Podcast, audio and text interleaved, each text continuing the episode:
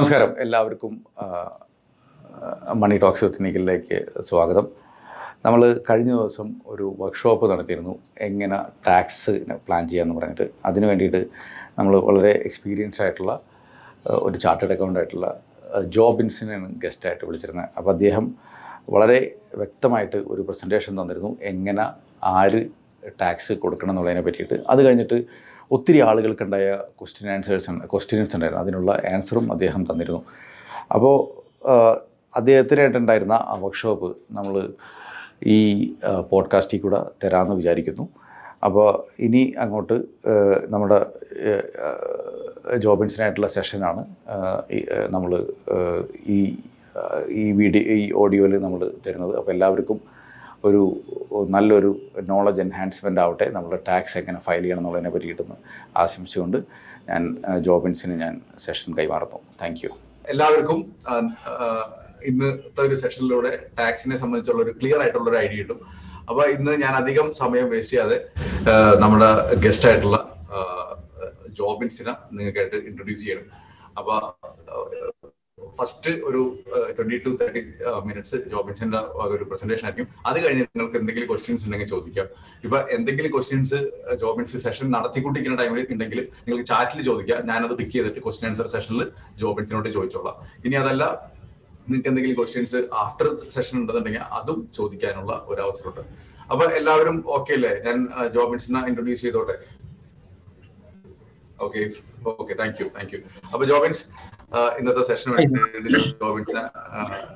ക്ഷണിക്കാണ് okay over to you thank you Nikhil sir good morning to all അപ്പം ആദ്യം തന്നെ നിഖിൽ സാറിനും നിഖിൽ മണി ടോക്സ് ടീമിനും ഒരു നന്ദി അറിയിക്കുകയാണ് ഇങ്ങനെ ഒരു ഓപ്പർച്യൂണിറ്റി എനിക്ക് ഇങ്ങനെ ഒരു ഗ്യാതറിങ്ങിനെ അഡ്രസ് ചെയ്യാൻ സ്പെഷ്യലി ഇൻകം ടാക്സിനെ കുറിച്ച് അഡ്രസ് ചെയ്യാൻ ഒരു ഓപ്പർച്യൂണിറ്റി തന്നതിനെ കുറിച്ച് ഞാൻ സാറിനോട് നന്ദി പ്രത്യേകം അറിയിക്കുകയാണ്.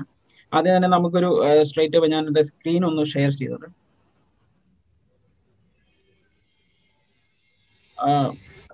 ഓക്കെ ആണെന്ന് വിശ്വസിക്കുന്നു. നിഖിൽ സാർ ഓക്കെ ആണല്ലോ അല്ലെ? എല്ലാവർക്കും ക്ലിയർ ആയിട്ട് കേൾക്കാമെന്ന് വിശ്വസിക്കുന്നു. ആർക്കെങ്കിലും കേൾക്കത്തില്ലെങ്കിൽ എന്തെങ്കിലും ഇഷ്യൂസ് ഇല്ലെന്നും വിശ്വസിക്കുന്നു. ഓക്കെ സ്റ്റാർട്ട് ചെയ്യാം. അപ്പൊ നമ്മൾ ഇന്നത്തെ ടോപ്പിക് എന്ന് പറഞ്ഞാൽ ഇൻകം ടാക്സ് റിട്ടേൺ ഫയലിങ്ങിനെ കുറിച്ചാണ് സംസാരിക്കുന്നത്. എല്ലാവരും തന്നെ ഒരുപക്ഷെ എല്ലാവരും തന്നെ ഇൻകം ടാക്സ് റിട്ടേൺ കൊടുക്കുന്നതിനെ കുറിച്ചും ഇൻകം ടാക്സിനെ കുറിച്ചൊക്കെ അവെയർ ആയിരിക്കും. പക്ഷെ അവെയർ അല്ലാത്തവർക്ക് ഒരു ജനറൽ ഐഡിയ കൊടുക്കുക എന്നുള്ള ഒരു ഉദ്ദേശത്തോടെയാണ് ഈ വെബിനാർ നമ്മൾ ഹോസ്റ്റ് ചെയ്തിരിക്കുന്നത്. മെയിൻ ആയിട്ട് ഇതിന്റെ അകത്ത് പറയാൻ ഉദ്ദേശിക്കുന്നത് ഒരു ഒരു ക്ലാരിറ്റി തരിക. എങ്ങനെയാണ് ഇൻകം ടാക്സ് റിട്ടേൺ ഫയൽ ചെയ്യേണ്ടത്? ആരാണ് ഇൻകം ടാക്സ് റിട്ടേൺ ഫയൽ ചെയ്യേണ്ടത്? എന്നുള്ള ഡീറ്റെയിൽസിനെ കുറിച്ച് ഒരു ക്ലാരിറ്റി തരിക എന്നുള്ളതാണ്. സ്പെസിഫിക് ആയിട്ട് നിങ്ങൾക്ക് എന്തെങ്കിലും ക്വസ്റ്റ്യൻസ് ഉണ്ടെങ്കിൽ ചാറ്റ് ബോക്സിൽ ചോദിക്കാം. ഈ വെബിനാർ കഴിഞ്ഞതിന് ശേഷം ക്വസ്റ്റ്യൻ ആൻസർ സെഷൻ ഉണ്ടാവും. അതിൽ അതിലൂടെ നമുക്ക് ചോദിക്കാം.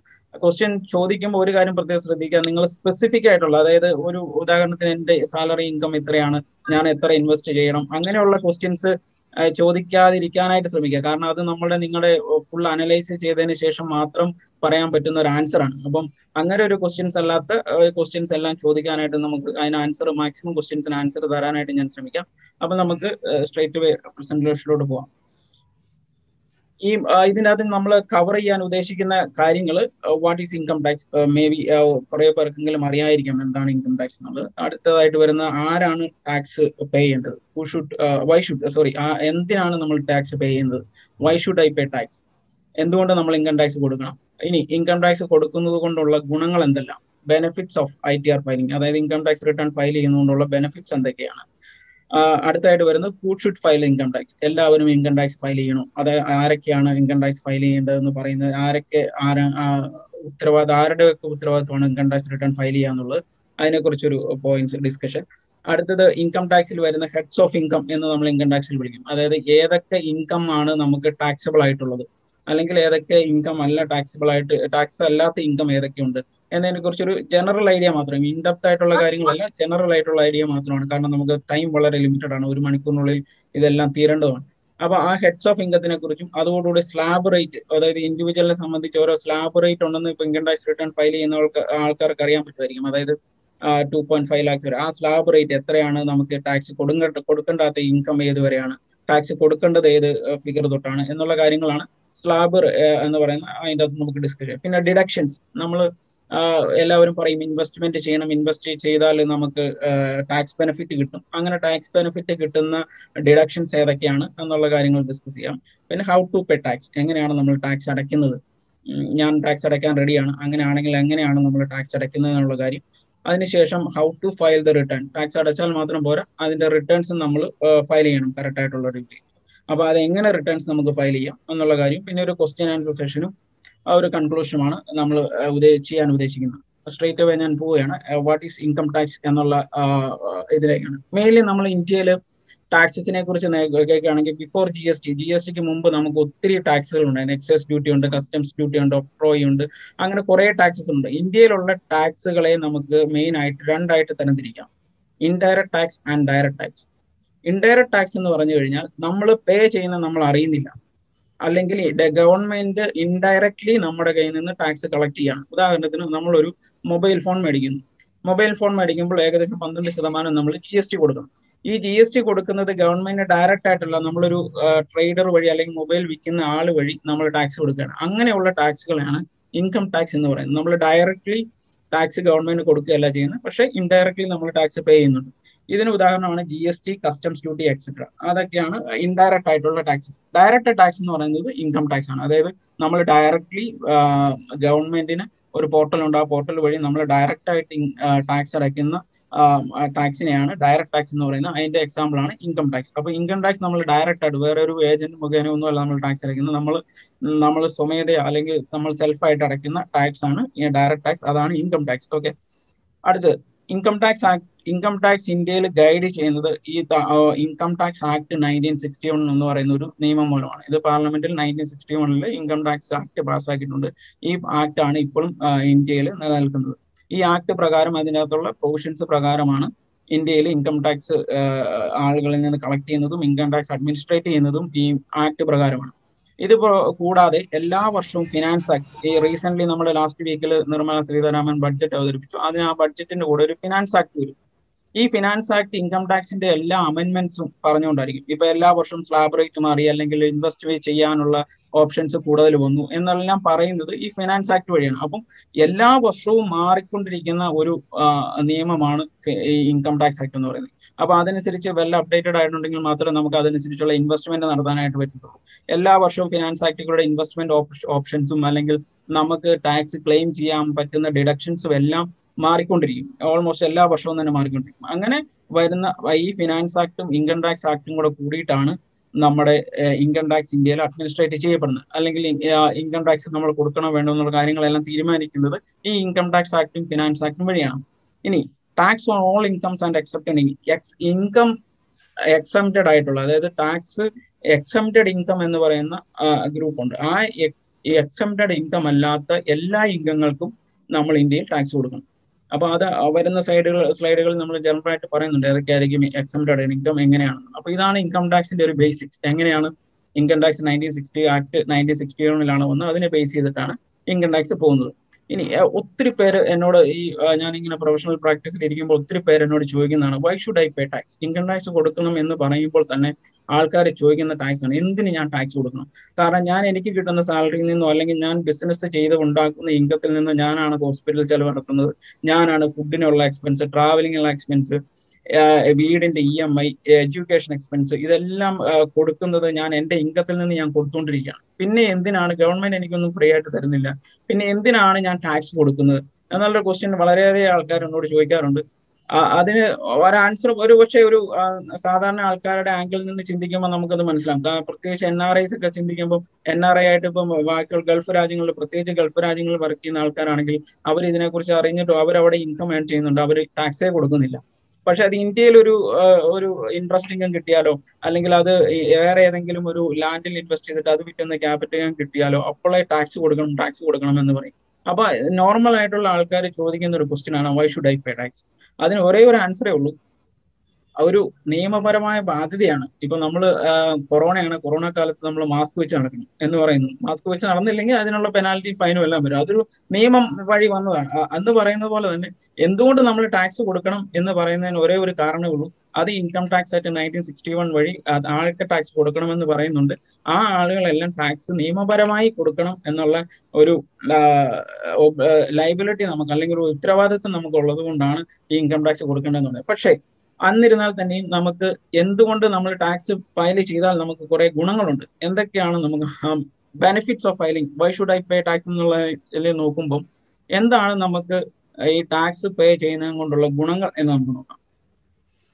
ഒന്ന് ഈസി ലോൺ അപ്രൂവൽ ഇന്ന് നമ്മൾ നോക്കുകയാണെങ്കിൽ നമ്മളിപ്പോൾ ഒരു ലോണിന് അതായത് ഫോർ എക്സാമ്പിൾ ഒരു ഹോം ലോണിനോ അല്ലെങ്കിൽ ഒരു കാർ ലോണിനോ ആദ്യമേ നമ്മളൊരു ബാങ്കിലോ അല്ലെങ്കിൽ ഒരു ലോൺ ഏജൻസിയോ ആരെങ്കിലും സമീപിച്ചു കഴിഞ്ഞാൽ ആദ്യം ചോദിക്കുന്നത് നിങ്ങളുടെ ലാസ്റ്റ് മൂന്ന് വർഷത്തെ three years last three years I T return കൊണ്ടുവരിക എന്നുള്ളതാണ്. അതായത് ആ ഇൻകം ടാക്സ് റിട്ടേൺ ഫയൽ ചെയ്യുന്നില്ലാത്ത ആളുകൾക്ക് ലോൺ കിട്ടില്ല എന്നുള്ളൊരു അവസ്ഥയിലേക്ക് നമ്മൾ നമ്മുടെ ആ, പലരും നമുക്ക് കാണാനായിട്ട് സാധിക്കും. അതായത് വളരെയധികം അസറ്റ്സും കാര്യങ്ങളെല്ലാം നമുക്ക് ലോണിന് കൊടുക്കാനായിട്ട് കാണും. പക്ഷേ ഒരു ഇൻകത്തിന്റെ ഒരു പ്രൂഫ് ഇല്ലാത്തത് കൊണ്ട് ഇൻകം ടാക്സ് റിട്ടേൺ ഫയൽ ചെയ്യാൻ പറ്റാത്തത് കൊണ്ട് ലോൺ കിട്ടാത്ത ഒത്തിരി അധികം ആളുകളെ നമുക്ക് കാണാനായിട്ട് സാധിക്കും. അപ്പം ഒരു ബെനിഫിറ്റ് എന്ന് പറയുന്നത് ഈസി ലോൺ അപ്രൂവൽ ആണ്. ഈ ഇൻകം ടാക്സ് റിട്ടേൺ ഫയലിംഗ് ചെയ്യുന്നുണ്ടെങ്കിൽ നമുക്ക് അതിനനുസരിച്ചുള്ള ഇൻകം ഉണ്ട് ഓരോ വർഷവും എന്നുള്ള ഇതിനൊരു പ്രൂഫ് ആവും. അതോടൊപ്പം തന്നെ അത് റീപേ ചെയ്യാനുള്ള കപ്പാസിറ്റി നമുക്കുണ്ട് എന്നുള്ള കാര്യങ്ങൾ നമുക്കറിയാം ബാങ്കിന് അറിയാൻ പറ്റും. അല്ലെങ്കിൽ ലോൺ തരുന്ന ഫിനാൻഷ്യൽ ഇൻസ്റ്റിറ്റ്യൂഷൻ അറിയാൻ പറ്റും. അതുകൊണ്ടാണ് ഈസി ലോൺ അപ്രൂവലിന് വളരെയധികം സഹായിക്കുന്ന ഒരു ഘടകമാണ് ഇൻകം ടാക്സ് റിട്ടേൺ അതും ലാസ്റ്റ് ത്രീ ഇയേഴ്സ് ആണ് ചോദിക്കുക. അപ്പോൾ ഒരു വർഷം നമുക്ക് ലോൺ ചിലർ ചെയ്യേണ്ട ചിലർ ഇൻകം ടാക്സ് റിട്ടേൺ ഫയൽ ചെയ്യാൻ നേരത്ത് വരുന്നതെന്ന് വെച്ചാൽ ലോൺ എടുക്കാൻ നേരത്ത് ബാങ്ക് ബാങ്കുകാർ ചോദിച്ചു ഇൻകം ടാക്സ് റിട്ടേൺ ഫോം കൊണ്ടുവരാം അപ്പം ഓൾറെഡി വന്നിട്ട് ഇൻകം ടാക്സ് റിട്ടേൺ ഫയൽ ചെയ്ത് ഫയൽ ചെയ്യാനായിട്ട് വരുമ്പോൾ നമുക്ക് ഒരു വർഷത്തെ ചിലപ്പോൾ ഫയൽ ചെയ്യാനായിട്ട് പറ്റത്തുള്ളൂ. അപ്പോൾ ഈ കണ്ടിന്യൂസ് ഓരോന്നിനും ടൈം ലിമിറ്റ് ഉണ്ട് ഫയൽ ചെയ്യാനായിട്ട്. അപ്പൊ ആ ടൈം ലിമിറ്റിൽ ഫയൽ ചെയ്യാൻ പറ്റാത്തതുകൊണ്ട് മൂന്ന് വർഷത്തെ നമുക്ക് ചെയ്തെടുക്കാൻ പറ്റാണ്ട് വരും അപ്പൊ ഈ ഓരോ ടൈമിലും കറക്റ്റായിട്ട് ഫയൽ ചെയ്തെങ്കിൽ മാത്രമേ ഈ ഡീറ്റെയിൽസ് നമുക്ക് കൊടുക്കാനായിട്ട് സാധിക്കുള്ളൂ അപ്പം ഈസി ലോൺ അപ്രൂവൽ ആണ് ഒരു ബെനിഫിറ്റ് രണ്ട് ക്ലെയിം ടാക്സ് റീഫണ്ട് പലരും കേട്ടിട്ട് കാണും. ടാക്സ് റീഫണ്ട് എന്ന് പറഞ്ഞാൽ ഇപ്പോൾ ഒരു ഉദാഹരണത്തിന് ബാങ്കിൽ ഫിക്സഡ് ഡെപ്പോസിറ്റ് ഉണ്ട്. ഫിക്സഡ് ഡെപ്പോസിറ്റ് ഉണ്ടെങ്കിൽ ബാങ്ക് നമുക്ക് ഇൻട്രസ്റ്റ് തരുമ്പോൾ അതിൽ നിന്നും ഒരു എമൗണ്ട് ടി ഡി എസ് പിടിക്കും. അത് പിടിച്ചിട്ടുള്ള എമൗണ്ട് ആയിരിക്കും. അത് അത് ബാങ്കിന്റെ ലൈബിലിറ്റി ആണ് ടി ഡി എസ് പിടിക്കാന്നുള്ളത്. ഇപ്പൊ പലരും ജോലിയൊക്കെ ചെയ്യുന്നവരാണെങ്കിൽ സാലറിയിൽ നിന്ന് ടി ഡി എസ് പിടിക്കുന്നതൊക്കെ അറിയാമായിരിക്കും. അപ്പൊ അങ്ങനെയാണെങ്കിൽ ആ ടി ഡി എസ് പിടിച്ചിട്ടുള്ള എമൗണ്ട് ആയിരിക്കും ബാങ്ക് നമുക്ക് തരിക. ഉദാഹരണത്തിന് നമുക്കൊരു ഒരു ലക്ഷം രൂപ ഇൻട്രസ്റ്റ് തരുന്നുണ്ടെങ്കിൽ പത്ത് ശതമാനം അതായത് ടെൻ തൗസൻഡ് റുപ്പീസ് നമ്മുടെ പേരിൽ ബാങ്ക് ടി ഡി എസ് ആയിട്ട് ഗവൺമെന്റിന് അടച്ചിരിക്കും. നമ്മുടെ പാൻ വെച്ച് അടച്ചിരിക്കും. ഈ അടച്ച എമൗണ്ട് നമ്മുടെ അക്കൗണ്ടിൽ ടാക്സ് ആയിട്ട് അവിടെ ഇൻകം ടാക്സ് ഡിപ്പാർട്ട്മെന്റിൽ കാണും. ഈ എമൗണ്ട് പക്ഷെ നമ്മൾ ടോട്ടൽ ടാക്സ് ലൈബിലിറ്റി കാൽക്കുലേറ്റ് ചെയ്യുമ്പോൾ ഉദാഹരണത്തിന് നമുക്ക് രണ്ടായിരം രൂപ ടാക്സ് കൊടുക്കാനുള്ള എങ്കിൽ ബാക്കി എയ്റ്റ് തൗസൻഡ് റുപ്പീസും ഗവൺമെന്റിന്റെ കയ്യിലിരിക്കുകയാണ്. ആ എയ്റ്റ് തൗസൻഡ് റുപ്പീസ് റീഫണ്ട് ചെയ്യണമെങ്കിൽ നമുക്ക് ഇൻകം ടാക്സ് റിട്ടേൺ ഫയൽ ചെയ്ത് പറ്റും. അപ്പം ഇത് ഒത്തിരി പ്ര- പ്രത്യേകിച്ച് എൻ ആർ ഐസിന് പറ്റുന്ന ഒരു മിസ്റ്റേക്ക് ആണ്. അതായത് അവർ ഡെപ്പോസിറ്റ് ഇട്ടുണ്ടാവും അവർ റിട്ടേൺ ഫയൽ ചെയ്യില്ല ഇൻകം ടാക്സ് റിട്ടേണിനെ കുറിച്ച് അവർക്ക് അറിയില്ല അല്ലെങ്കിൽ അവർ ഫയൽ ചെയ്യില്ല. പക്ഷെ ആ റീഫണ്ട് നമ്മുടെ കയ്യിൽ ചിലപ്പം ലക്ഷങ്ങളായിരിക്കും റീഫണ്ട് ആയിട്ട് നമുക്ക് കിട്ടാൻ കിടക്കുന്ന എമൗണ്ട് ഇത് ടൈമിൽ ഫയൽ ചെയ്തില്ലെങ്കിൽ നമുക്ക് തിരിച്ച് റീഫണ്ട് കിട്ടാനായിട്ടുള്ള ബുദ്ധിമുട്ടുകളും ഉണ്ടാവും.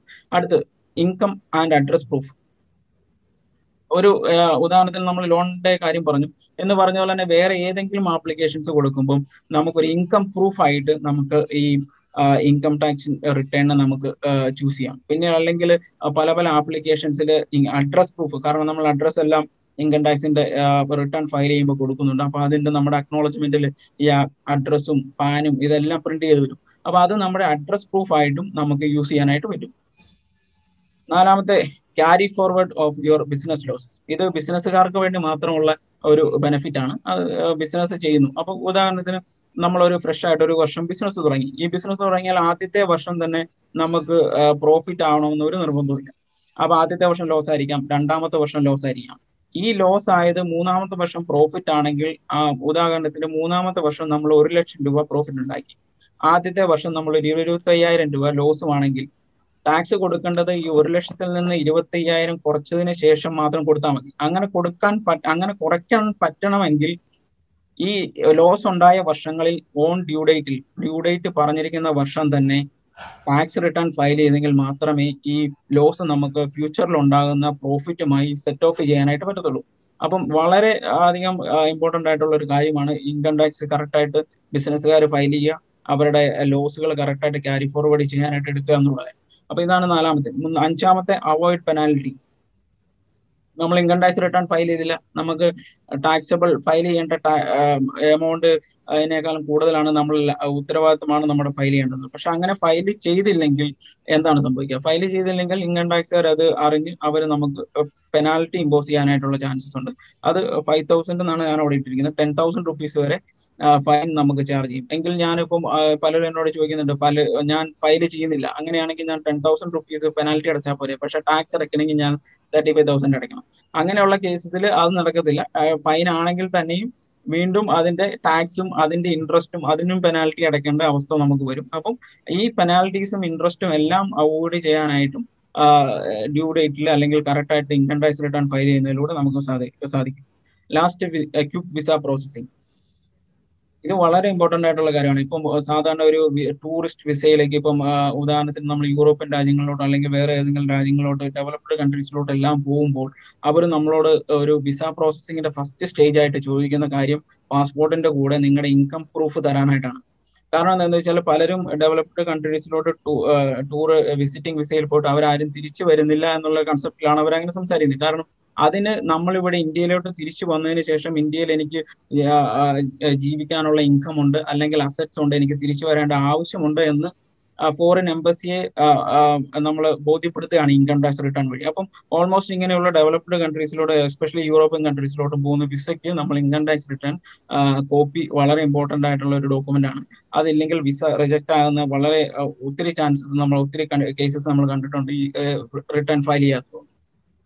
ഇത്രയുമാണ് നമ്മളെ റിട്ടേൺ എന്തുകൊണ്ട് why should I file return എന്നുള്ള അല്ലെങ്കിൽ benefits of filing the return എന്നുള്ള ഒരു പോയിന്റിൽ നമുക്ക് പറയാനായിട്ട് സാധിക്കുന്നു.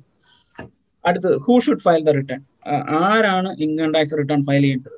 നമ്മൾ ഇന്നലെ ഞാൻ ഇതിന്റെ ഒരു സ്റ്റാറ്റസ് എടുത്ത് നോക്കിയപ്പോൾ ആരൊക്കെയാണ് ഇന്ത്യയിൽ ഇന്ത്യയിൽ മൊത്തം നൂറ്റി മുപ്പത്തി ആറ് കോടി ജനങ്ങളുണ്ട്. ഇതിന്റെ അകത്ത് രണ്ടായിരത്തി ഇരുപത് ഇരുപത്തി ഒന്നിൽ റിട്ടേൺ ഫയൽ ചെയ്തിരിക്കുന്നത് വെറും ആറ് കോടി എഴുപത് ലക്ഷം പേരാണ്. ഇത്ര ആൾക്കാർ ഇന്ത്യയിൽ റിട്ടേൺ ഫയൽ ചെയ്തിട്ടുള്ളൂ.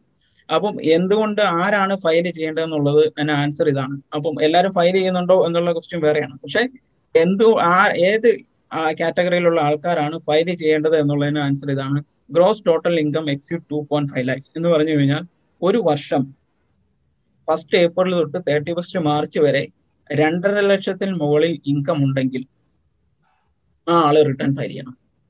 അത് അഗ്രികൾച്ചർ ഇൻകം ആണെങ്കിലും റിട്ടേൺ ഫയൽ ചെയ്യും. എക്സംറ്റഡ് ഇൻകം ആണെങ്കിലും റിട്ടേൺ ഫയൽ ചെയ്യണം. അപ്പം ഈ രണ്ടര ലക്ഷത്തിൽ മേളിൽ എന്ന് പറഞ്ഞു കഴിഞ്ഞാൽ ഒരു മാസം ട്വന്റി തൗസൻഡ് റുപ്പീസ് അതായത് twenty thousand eight hundred rupees something വരും. അത്രയും രൂപ ഒരു മാസം ഇൻകം കിട്ടുന്ന എല്ലാവരും ഇന്ത്യയിൽ ഇൻകം ടാക്സ് റിട്ടേൺ ഫയൽ ചെയ്യണം എന്നാണ് പറയുന്നത്. അങ്ങനെയാണെങ്കിൽ എത്ര പേര് ഫയൽ ചെയ്യുന്നുണ്ട്?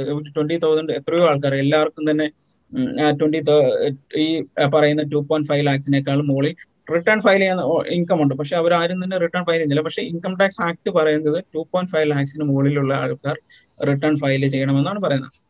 ഇനി രണ്ടാമത് if you want to claim refund അതായത് എനിക്ക് രണ്ടര ലക്ഷത്തെ താഴെയുള്ളൂ ഇപ്പൊ നമ്മൾ ആദ്യമേ പറഞ്ഞു ഒരു റീഫണ്ട് ഒരു ബെനിഫിറ്റ് ആയിട്ട് പറഞ്ഞു. റീഫണ്ട് അതായത് നമ്മുടെ ഇന്ന് ടാക്സ് പിടിച്ചിരിക്കുന്നത് റീഫണ്ട് ആയിട്ട് മേടിക്കണം എന്നുള്ള ഒരു റീഫണ്ട് ടാക്സ് റിട്ടേൺ ഫയൽ ചെയ്യണമെന്ന് പറഞ്ഞു. അതൊരു ബെനിഫിറ്റ് ആയിട്ട് വിടും അപ്പം നമ്മളൊരു ഉദാഹരണത്തിന് ഞാൻ അന്നേരം പറഞ്ഞ ബാങ്കിൽ വൺ ലാക്ക് റുപ്പീസ് നമുക്ക് ഇൻട്രസ്റ്റ് കിട്ടി. അപ്പൊ ആളുടെ ഇൻകം എന്ന് പറയുന്നത് ടോട്ടൽ വൺ ലാക്ക് റുപ്പീസ് ഉള്ളൂ.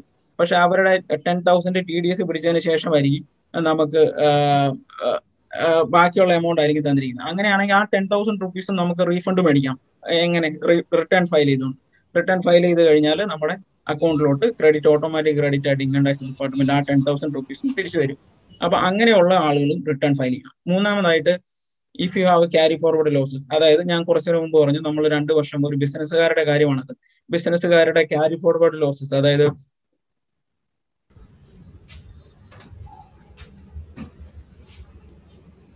ഹലോ കേൾക്കാൻ കേൾക്കാം അപ്പൊ ഇത്രയും നേരം പറഞ്ഞ് കേൾക്കുന്നില്ല?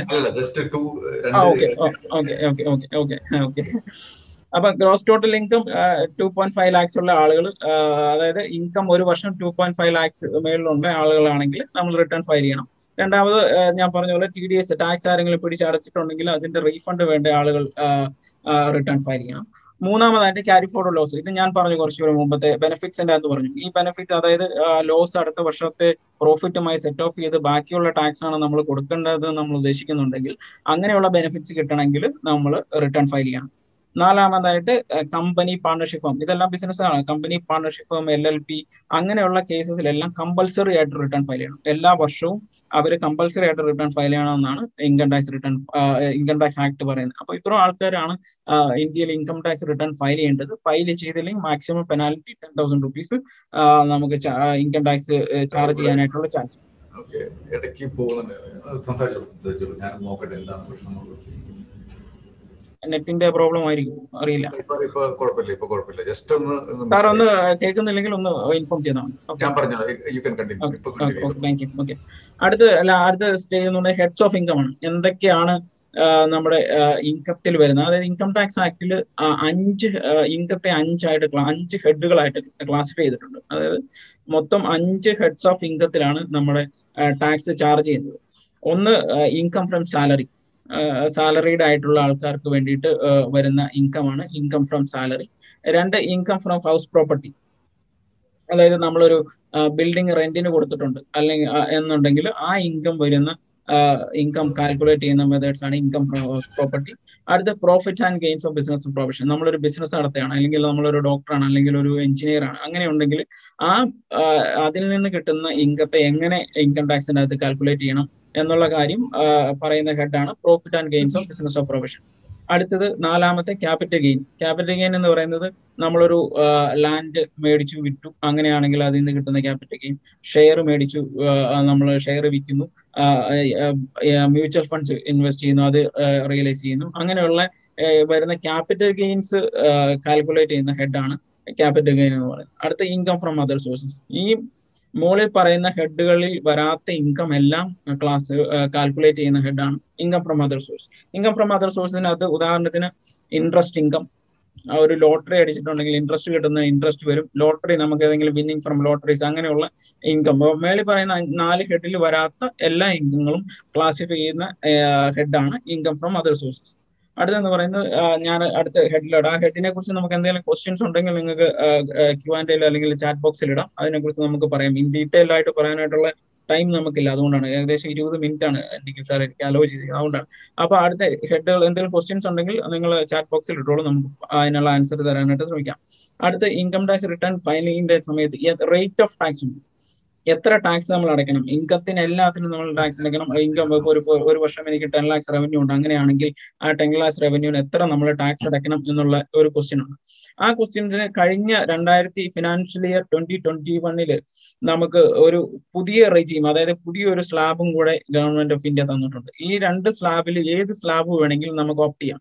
ഇത് പ്രത്യേകിച്ച് സാലറീഡ് ആയിട്ടുള്ള ആൾക്കാർ എല്ലാവർക്കും തന്നെ സെലക്ട് ചെയ്യാം. പക്ഷെ സാലറീഡ് ആയിട്ടുള്ള ആൾക്കാർ ഇത് നമ്മൾ ഈ വർഷം ഓരോ വർഷവും നമ്മൾ ടി ഡി എസ് പഠിക്കുമ്പോഴും സാലറീഡ് ആയിട്ടുള്ള ആൾക്കാർ അല്ലെങ്കിൽ ഇൻകം ടാക്സ് കൊടുക്കുന്നതിന് മുന്നേ ഏത് സ്ലാബ് റേറ്റിലാണ് അല്ലെങ്കിൽ ഏത് റെജീമിലാണ് പുതിയതിന്റെ അകത്താണോ പഴയ റെജീമിലാണോ ടാക്സ് പിടിക്കേണ്ടത് എന്ന് നമുക്ക് ഡിസൈഡ് ചെയ്യാം. അങ്ങനെയാണെങ്കിൽ അതിനകത്ത് ടാക്സ് റേറ്റിനെ കുറിച്ച് പറയുന്നത് ടു പോയിന്റ് ഫൈവ് ലാക്സ് വരെ ഇൻകം ടാക്സ് റിട്ടേൺ കൊടുക്കേണ്ട. രണ്ട് റിജീമിലും നമ്മുടെ income two point five lakhs വരെ ആണെങ്കിൽ ടാക്സ് കൊടുക്കേണ്ട ആവശ്യമില്ല. രണ്ട് രണ്ടാമത്തെ ടാക്സ് റേറ്റ് വരുന്നത് ടു പോയിന്റ് ഫൈവ് ലാക്സ് മുതൽ ഫൈവ് ലാക്സ് വരെ രണ്ട് റെജീമിലും ഫൈവ് പെർസെന്റേജ് ആണ്. പഴയ സ്കീമിലും പുതിയ സ്കീമിലും ഫൈവ് പെർസെന്റേജ് ആണ്. ഇനി ഫൈവ് ലാക്സ് മുതൽ സെവൻ പോയിന്റ് ഫൈവ് ലാക്സ് വരെ പഴയ സ്കീമിൽ ട്വന്റി പെർസെന്റേജും പുതിയ സ്കീമിൽ പത്ത് ശതമാനം ten percentage okay seven point five lakhs മുതൽ ടെൻ ലാക്സ് വരെ പഴയ സ്കീമിൽ അഗെയിൻ ട്വന്റി പെർസെന്റേജ് പുതിയ സ്കീമിൽ ഫിഫ്റ്റീൻ പെർസെന്റേജ് ടെൻ ലാക്സിന് മുകളിൽ പഴയ സ്കീമിൽ തേർട്ടി പെർസെന്റേജ് ആണ്. ടെൻ ലാക്സിന് മുകളിൽ എത്ര ഇൻകം വന്നാലും മുഴുവൻ എമൗണ്ടിന് തേർട്ടി പെർസെന്റേജ് ടാക്സ് കൊടുക്കണം. പക്ഷെ പുതിയ സ്കീം അനുസരിച്ച് വീണ്ടും അതിന് ten lakhs to twelve point five lakhs വരെ ട്വന്റി പെർസെന്റേജും ട്വൽവ് പോയിന്റ് ഫൈവ് ലാക്സ് തൊട്ട് ഫിഫ്റ്റീൻ ലാക്സ് വരെ twenty five പെർസെന്റേജും over and above fifteen lakhs thirty percentage ആണ്. അപ്പൊ പുതിയ സ്കീമും പഴയ സ്കീമും അനുസരിച്ച് തേർട്ടി പെർസെന്റേജിന് മാക്സിമം ബ്രാക്കറ്റിലോട്ട് വരുമ്പോൾ ഏകദേശം ഫൈവ് ലാക്സിന്റെ ഡിഫറൻസ് വരുന്നുണ്ട്. അപ്പം ഏത് ടാക്സ് റെജീമാണ് പുതിയതാണോ പഴയതാണോ എന്നുള്ള കാര്യം ബെനിഫിറ്റ് നമുക്ക് ഏതാണ് എന്നുള്ള കാര്യം നമ്മൾ നമ്മുടെ പേഴ്സണൽ ഇൻകം ടാക്സ് കാൽക്കുലേറ്റ് ചെയ്ത് രണ്ട് രണ്ട് ബെനഫി രണ്ട് റെജീമിൽ അതായത് രണ്ട് സ്ലാബ് റേറ്റിൽ നമ്മൾ കാൽക്കുലേറ്റ് ചെയ്ത് നോക്കി ഏതാണ് ബെനിഫിറ്റഡ് എന്നുള്ള കാര്യം നോക്കിയിട്ട് വേണം നമ്മൾ ഡിസൈഡ് ചെയ്യാനായിട്ട്. അപ്പം ഈ ഇതിന്റെ അകത്ത് കുറെ കണ്ടീഷൻസ് ഉണ്ട്. അതായത് പുതിയ പഴയ ടാക്സ് റെജീമിൽ നിന്ന് പുതിയ ടാക്സ് റെജീമിലോട്ട് വരണം വരുമ്പോൾ കുറെ കണ്ടീഷൻസ് സാറ്റിസ്ഫൈ ചെയ്തെങ്കിൽ മാത്രമേ നമുക്ക് പുതിയ ടാക്സ് റെജീമിൽ നമുക്ക് ഓപ്റ്റ് ചെയ്യാനായിട്ട് പറ്റത്തുള്ളൂ. ആ ടാക്സ് റെജീമിൽ നമുക്ക് ടാക്സ് പേ ചെയ്യാനായിട്ട് പറ്റത്തുള്ളൂ. ഒന്നാമത്തെ ഏറ്റവും വലിയ ഇമ്പോർട്ടന്റ് കണ്ടീഷൻ എന്ന് പറയുന്നത് you cannot claim any deductions exemptions അതായത് നമ്മൾ പഴയ സ്കീമിലും നമ്മൾ ഇൻവെസ്റ്റ് ചെയ്തുകൊണ്ടിരുന്ന എൽ ഐ സി അല്ലെങ്കിൽ എ ടി സിയിലുള്ള ഡിഡക്ഷൻസ് ലൈഫ് ഇൻഷുറൻസ് അല്ലെങ്കിൽ home loan education loan medical insurance ഈ എച്ച് ആർ ഇതൊന്നും പുതിയ സ്കീമിൽ ടാക്സ് പുതിയ സ്കീമിലാണ് നമ്മൾ ടാക്സ് കൊടുക്കുന്നതെങ്കിൽ നമുക്ക് ക്ലെയിം ചെയ്യാനായിട്ട് പറ്റത്തില്ല. അപ്പം പഴയ സ്കീമിലാണെങ്കിൽ ഇതെല്ലാം ഡിഡക്ഷൻസും എല്ലാം എടുത്തതിന് ശേഷം ബാലൻസ് ഉള്ള എമൗണ്ടിന് ടാക്സ് കൊടുത്താൽ മതി. അതേസമയം പുതിയ റെജീമിലാണെങ്കിൽ പുതിയ ടാക്സ് സ്കീമിലാണെങ്കിൽ യാതൊരുവിധ ഡിഡക്ഷൻസും നിങ്ങൾക്ക് കിട്ടില്ല. അതിന് എന്റയർലി ഈ ടാക്സ് മൊത്തം എത്രയാണ് ഇൻകം വരുന്നത്?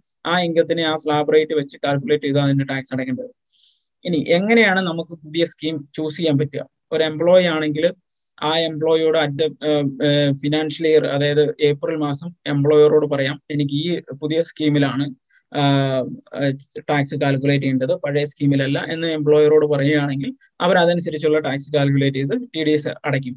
ബാക്കിയുള്ള സംബന്ധിച്ച് ജോലി ചെയ്യുന്നവരല്ല ബിസിനസ്സുകാരാണെങ്കിൽ നമുക്ക് ആ ഫയൽ ചെയ്യുന്ന സമയത്ത് ഡിസൈഡ് ചെയ്യാം. പുതിയ സ്കീമിലോട്ട് പോകണോ പഴയ സ്കീം ഏത് വെച്ചാണ് നമ്മൾ എടുക്കേണ്ടതെന്നുള്ളത് അത് പിന്നെ എംപ്ലോയെ സംബന്ധിച്ച് ഏത് വർഷം എപ്പോ വേണമെങ്കിലും അതായത് ഈ വർഷം നമ്മൾ പുതിയ സ്കീമിൽ എടുത്തു. അപ്പൊ അടുത്ത വർഷം നമ്മൾ പുതിയ ഇൻവെസ്റ്റ്മെന്റ് ഒക്കെ നമ്മൾ ചെയ്യുന്നുണ്ട്. അല്ലെങ്കിൽ ഒരു വീട് മേടിക്കുന്നുണ്ട്. അപ്പൊ അതിന് ഹോം ലോൺ എടുത്തിട്ടുണ്ട്. അങ്ങനെയാണെങ്കിൽ അടുത്ത വർഷം നമുക്ക് പുതിയ സ്കീം കണ്ടിന്യൂ ചെയ്യുന്നതുകൊണ്ട് ബെനിഫിറ്റ് ഇല്ല.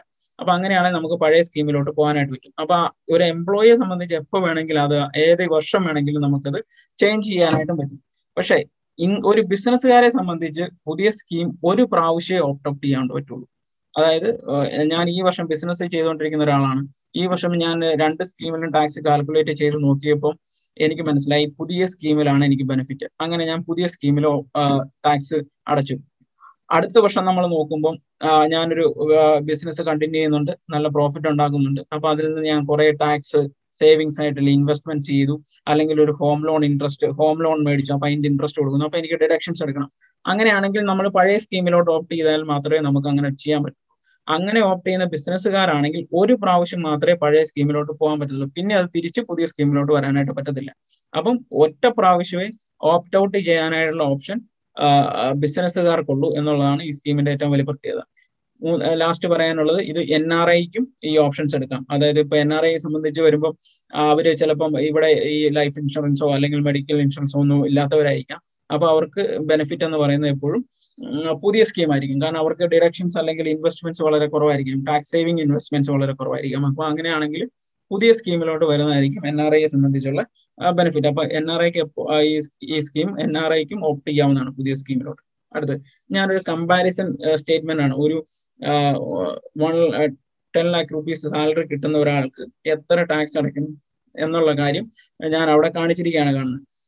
അപ്പൊ അത് രണ്ട് റെജീമിലും പുതിയ ഓൾഡ് റെജീമിലും പുതിയ റെജീമിലുള്ള ടാക്സ് ഉണ്ട്.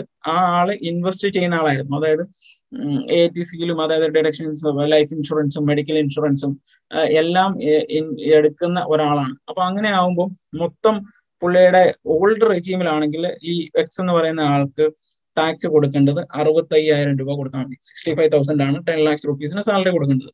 ഇത് എന്തുകൊണ്ടാണ് ഈ ഡിഡക്ഷൻസ് എല്ലാം എ ടി സിയിൽ പറയുന്ന ഡിഡക്ഷൻസ് അല്ലെങ്കിൽ ഏതൊക്കെ ഡിഡക്ഷൻസ് ആണ് നമുക്ക് എടുക്കാൻ പറ്റുന്നത്? അതായത് ലൈഫ് ഇൻഷുറൻസ് ഞാൻ പറഞ്ഞ ഡിഡക്ഷൻസ് അല്ലെങ്കിൽ ഹോം ലോൺ ഇതെല്ലാം എടുത്തതിന് ശേഷം പഴയ ടാക്സിന്റെ സ്ലാബ് റേറ്റിൽ കാൽക്കുലേറ്റ് ചെയ്തപ്പോൾ അറുപത്തയ്യായിരം രൂപയാണ് ടാക്സ് പക്ഷെ പുതിയ ടാക്സിന്റെ റെജീമിൽ അതായത് ഈ ഡിഡക്ഷൻസ് ഒന്നും എടുക്കാൻ പറ്റത്തില്ലെന്ന് പറഞ്ഞു. അങ്ങനെ എടുത്തു കഴിഞ്ഞപ്പോൾ സെവന്റി എയ്റ്റ് തൗസൻഡ് കൊടുക്കണം. അപ്പൊ നിങ്ങളുടെ കേസിൽ ഓരോ ഓരോരുത്തരും ഈ ഈ കമ്പാരിസൺ ചെയ്യണം. അതായത് പുതിയ ടാക്സ് റേറ്റ് എത്ര വരുന്നു? പഴയ ടാക്സ് റേറ്റ് എത്രയാണ്? അത് തമ്മിലുള്ള കമ്പാരിസൺ എത്രയാണ് ടാക്സ് മൊത്തം കാൽക്കുലേറ്റ് ചെയ്യുമ്പോൾ വരുന്നത്? ഈ രണ്ട് കമ്പാരിസൺ നടത്തിയതിന് ശേഷം മാത്രമേ നമുക്ക് ഏത് സ്കീം ഓപ്റ്റ് ചെയ്യണമെന്നുള്ള കാര്യം നമുക്ക് ഡിസൈഡ് ചെയ്യാനായിട്ട് പറ്റുള്ളൂ അടുത്ത് റേറ്റ് ഓഫ് ഇൻകം ടാക്സ് പുതിയ who should opt new new scheme അതായത് പുതിയ റെജീം ആർക്കൊക്കെയാണ് ഒരു ജനറൽ ആയിട്ട് പറയുകയാണെങ്കിൽ ആർക്കൊക്കെയാണ് ബെനിഫിഷ്യൽ എന്ന് പറയുകയാണെങ്കിൽ ഹൂ മേക്സ് ലോ ഇൻവെസ്റ്റ്മെന്റ്സ് അതായത് ഇൻവെസ്റ്റ്മെന്റ്സ് വളരെ കുറവാണ്. ടാക്സ് സേവിങ് ഇൻവെസ്റ്റ്മെന്റ്സിനെ കുറിച്ചാണ് ഈ പറയുന്നത്. അതായത് ഇപ്പം നമ്മൾ ലൈഫ് ഇൻഷുറൻസ് എമൗണ്ട് വളരെ കുറവാണ്. അല്ലെങ്കിൽ ടാക്സ് സേവിങ് മ്യൂച്വൽ ഫണ്ടിലുള്ള ഇൻവെസ്റ്റ്മെന്റ്സ് വളരെ കുറവാണ്. ഹോം ലോൺ ഇല്ല. അങ്ങനെയുള്ള ആളുകളൊക്കെ ആണെങ്കിൽ ഈ ഇൻവെസ്റ്റ്മെന്റ്സ് പുതിയ റെജീം ആയിരിക്കും നല്ലത്. ഹയർ ഇൻകം ഉള്ള ആളുകളാണെങ്കിൽ അവർക്ക് ഇൻവെസ്റ്റ്മെന്റ്സും ഉണ്ടെങ്കിൽ പഴയ റെജീം അതായത് പഴയ ടാക്സ് ലാഭങ്ങളാണ് നല്ലത്. പക്ഷെ ഇത് വീണ്ടും പറയാണ് എല്ലാവരും അവരവരുടെ കേസിൽ രണ്ട് ടാക്സ് രണ്ട് മെത്തേഡ്സിലും ടാക്സ് കാൽക്കുലേറ്റ് ചെയ്ത് അതിന്റെ ഒരു കമ്പാരിറ്റീവ് സ്റ്റേറ്റ്മെന്റ് നോക്കിയതിന് ശേഷം മാത്രം ഡിസൈഡ് ചെയ്യുക ഏതിന്റെ അകത്ത് ഓപ്റ്റ് ചെയ്യണം അല്ലെങ്കിൽ ഏത് ഏത് സ്കീം ഓപ്റ്റ് ചെയ്യണം എന്നുള്ള കാര്യം. അടുത്തത് റേറ്റ് ഓഫ് ടാക്സ് ഇതിപ്പോ നമ്മൾ ഇത്രയും നേരം സംസാരിച്ചുകൊണ്ടിരുന്ന ഈ സ്ലാബ് റേറ്റ് എന്ന് പറയുന്നത് ഇൻകം ടാക്സ് ഇൻഡിവിജ്വൽസ് ആണ്. ഇൻഡിവിജ്വൽസ് അല്ലെങ്കിൽ എച്ച് എഫ് അല്ലെങ്കിൽ N R Is H F എന്ന് പറയുന്നത് ഹിന്ദു അണ്ടിയുടെ ഫാമിലി കേരളത്തിൽ അങ്ങനെ കാണാറില്ല. പക്ഷെ അവർക്കും അല്ലെങ്കിൽ എൻ ആർ ഐസും ആയിട്ടുള്ള ആളുകൾക്കാണ് ഈ സ്കീം സ്ലാബ് റേറ്റ് പറഞ്ഞത് അതേസമയം കമ്പനിയെ സംബന്ധിച്ചാണെങ്കിൽ കമ്പനിക്ക് ട്വന്റി ഫൈവ് പെർസെന്റേജും പാർട്ണർഷിപ്പിന് തേർട്ടി പെർസെന്റേജും എൽ എൽ പിക്ക് മുപ്പത് തേർട്ടി പെർസെന്റേജും ഈ സ്ലാബ് റേറ്റിലാണ് ഒരു രൂപ പ്രോഫിറ്റ് ആണെങ്കിലും ഈ ടാക്സ് റേറ്റിൽ ടാക്സ് കൊടുക്കാൻ കമ്പനിയും പാർട്ണർഷിപ്പും എൽ എൽ പിയും ബാധ്യസ്ഥരാണ്. അപ്പം അത് പ്രത്യേകം ശ്രദ്ധിക്കുക. ബിസിനസ്സുകാർക്ക് ആപ്ലിക്കബിൾ ആയിട്ടുള്ള കാര്യമാണ്. കമ്പനി ആണെങ്കിൽ ട്വന്റി ഫൈവ് പെർസെന്റേജ് കണ്ടീഷൻസ് ഉണ്ട്.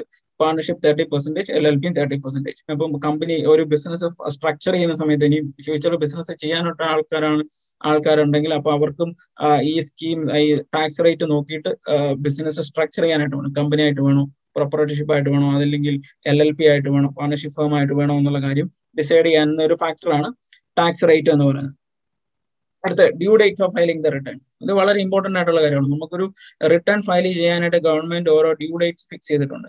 ഈ ഡ്യൂ ഡേറ്റ്സിനുള്ളിൽ ഫയൽ ചെയ്തില്ലെങ്കിൽ പിന്നെ ഇൻകം ടാക്സ് റിട്ടേൺ ഫയൽ ചെയ്യാനായിട്ട് പറ്റത്തില്ല. ഓൺലൈൻ ഓൺലൈൻ ഓൺലൈൻ ഓൺലൈനിലാണ് നമ്മൾ റിട്ടേൺ ഫയൽ ചെയ്യുക. ആ റിട്ടേൺ ഫയൽ ചെയ്യുന്നതിന്റെ ഡ്യൂ ഡേറ്റ്സിനുള്ളിൽ ഫയൽ ചെയ്തില്ലെങ്കിൽ പിന്നെ നമുക്ക് ഓപ്ഷൻ ഉള്ള പേപ്പർ റിട്ടേൺ ആയിട്ട് ഫയൽ ചെയ്യാന്നുള്ളതാണ് പേപ്പർ റിട്ടേൺ ആയിട്ടുള്ള ഫയൽ ചെയ്തിട്ടുള്ള പല അക്നോളജ്മെന്റ്സും പല ഇൻസ്റ്റിറ്റ്യൂഷൻസും എടുക്കാറില്ല. ഒരു പ്രൂഫായിട്ട് എടുക്കാറുമില്ല. അപ്പം ഈ ഏറ്റവും ബെറ്റർ ആ ഡ്യൂ ഡേറ്റിൽ തന്നെ ടാക്സ് റിട്ടേൺ ഫയൽ ചെയ്യാന്നുള്ളതാണ് കൊറോണ ആയതുകൊണ്ട് സാധാരണ ഇൻഡിവിജ്വൽസിന് ജൂലൈ ആണ് ഡ്യൂ ഡേറ്റ് വരിക റിട്ടേൺ ഫയൽ ചെയ്യാനായിട്ടുള്ളത്. പക്ഷേ നയന്റീൻ ട്വന്റി കഴിഞ്ഞ ഫിനാൻഷ്യൽ ഇയറിന്റെ റിട്ടേൺ ഫയൽ ചെയ്യേണ്ട ലാസ്റ്റ് ഡേറ്റ് കഴിഞ്ഞു പോയി. Fifteen one twenty twenty one ആയിരുന്നു fifteenth January twenty twenty one ആയിരുന്നു. അത് ഓഡിറ്റ് ഇല്ലാത്ത സാധാരണ സാലറിഡ് ഇൻകം സാലറിഡ് ഇൻകം ആയിട്ടുള്ള ആൾക്കാർ അല്ലെങ്കിൽ ഒരു ചെറിയ രീതിയിൽ ബിസിനസ് ചെയ്യുന്ന ആൾക്കാർ രണ്ട് കോടി രൂപ ടേൺ ഓവർ താഴെയുള്ള ആൾക്കാരൊക്കെ ചെയ്യുന്ന റിട്ടേൺ ഫയൽ ചെയ്യേണ്ട ഡ്യൂ ഡേറ്റ് ആണ്.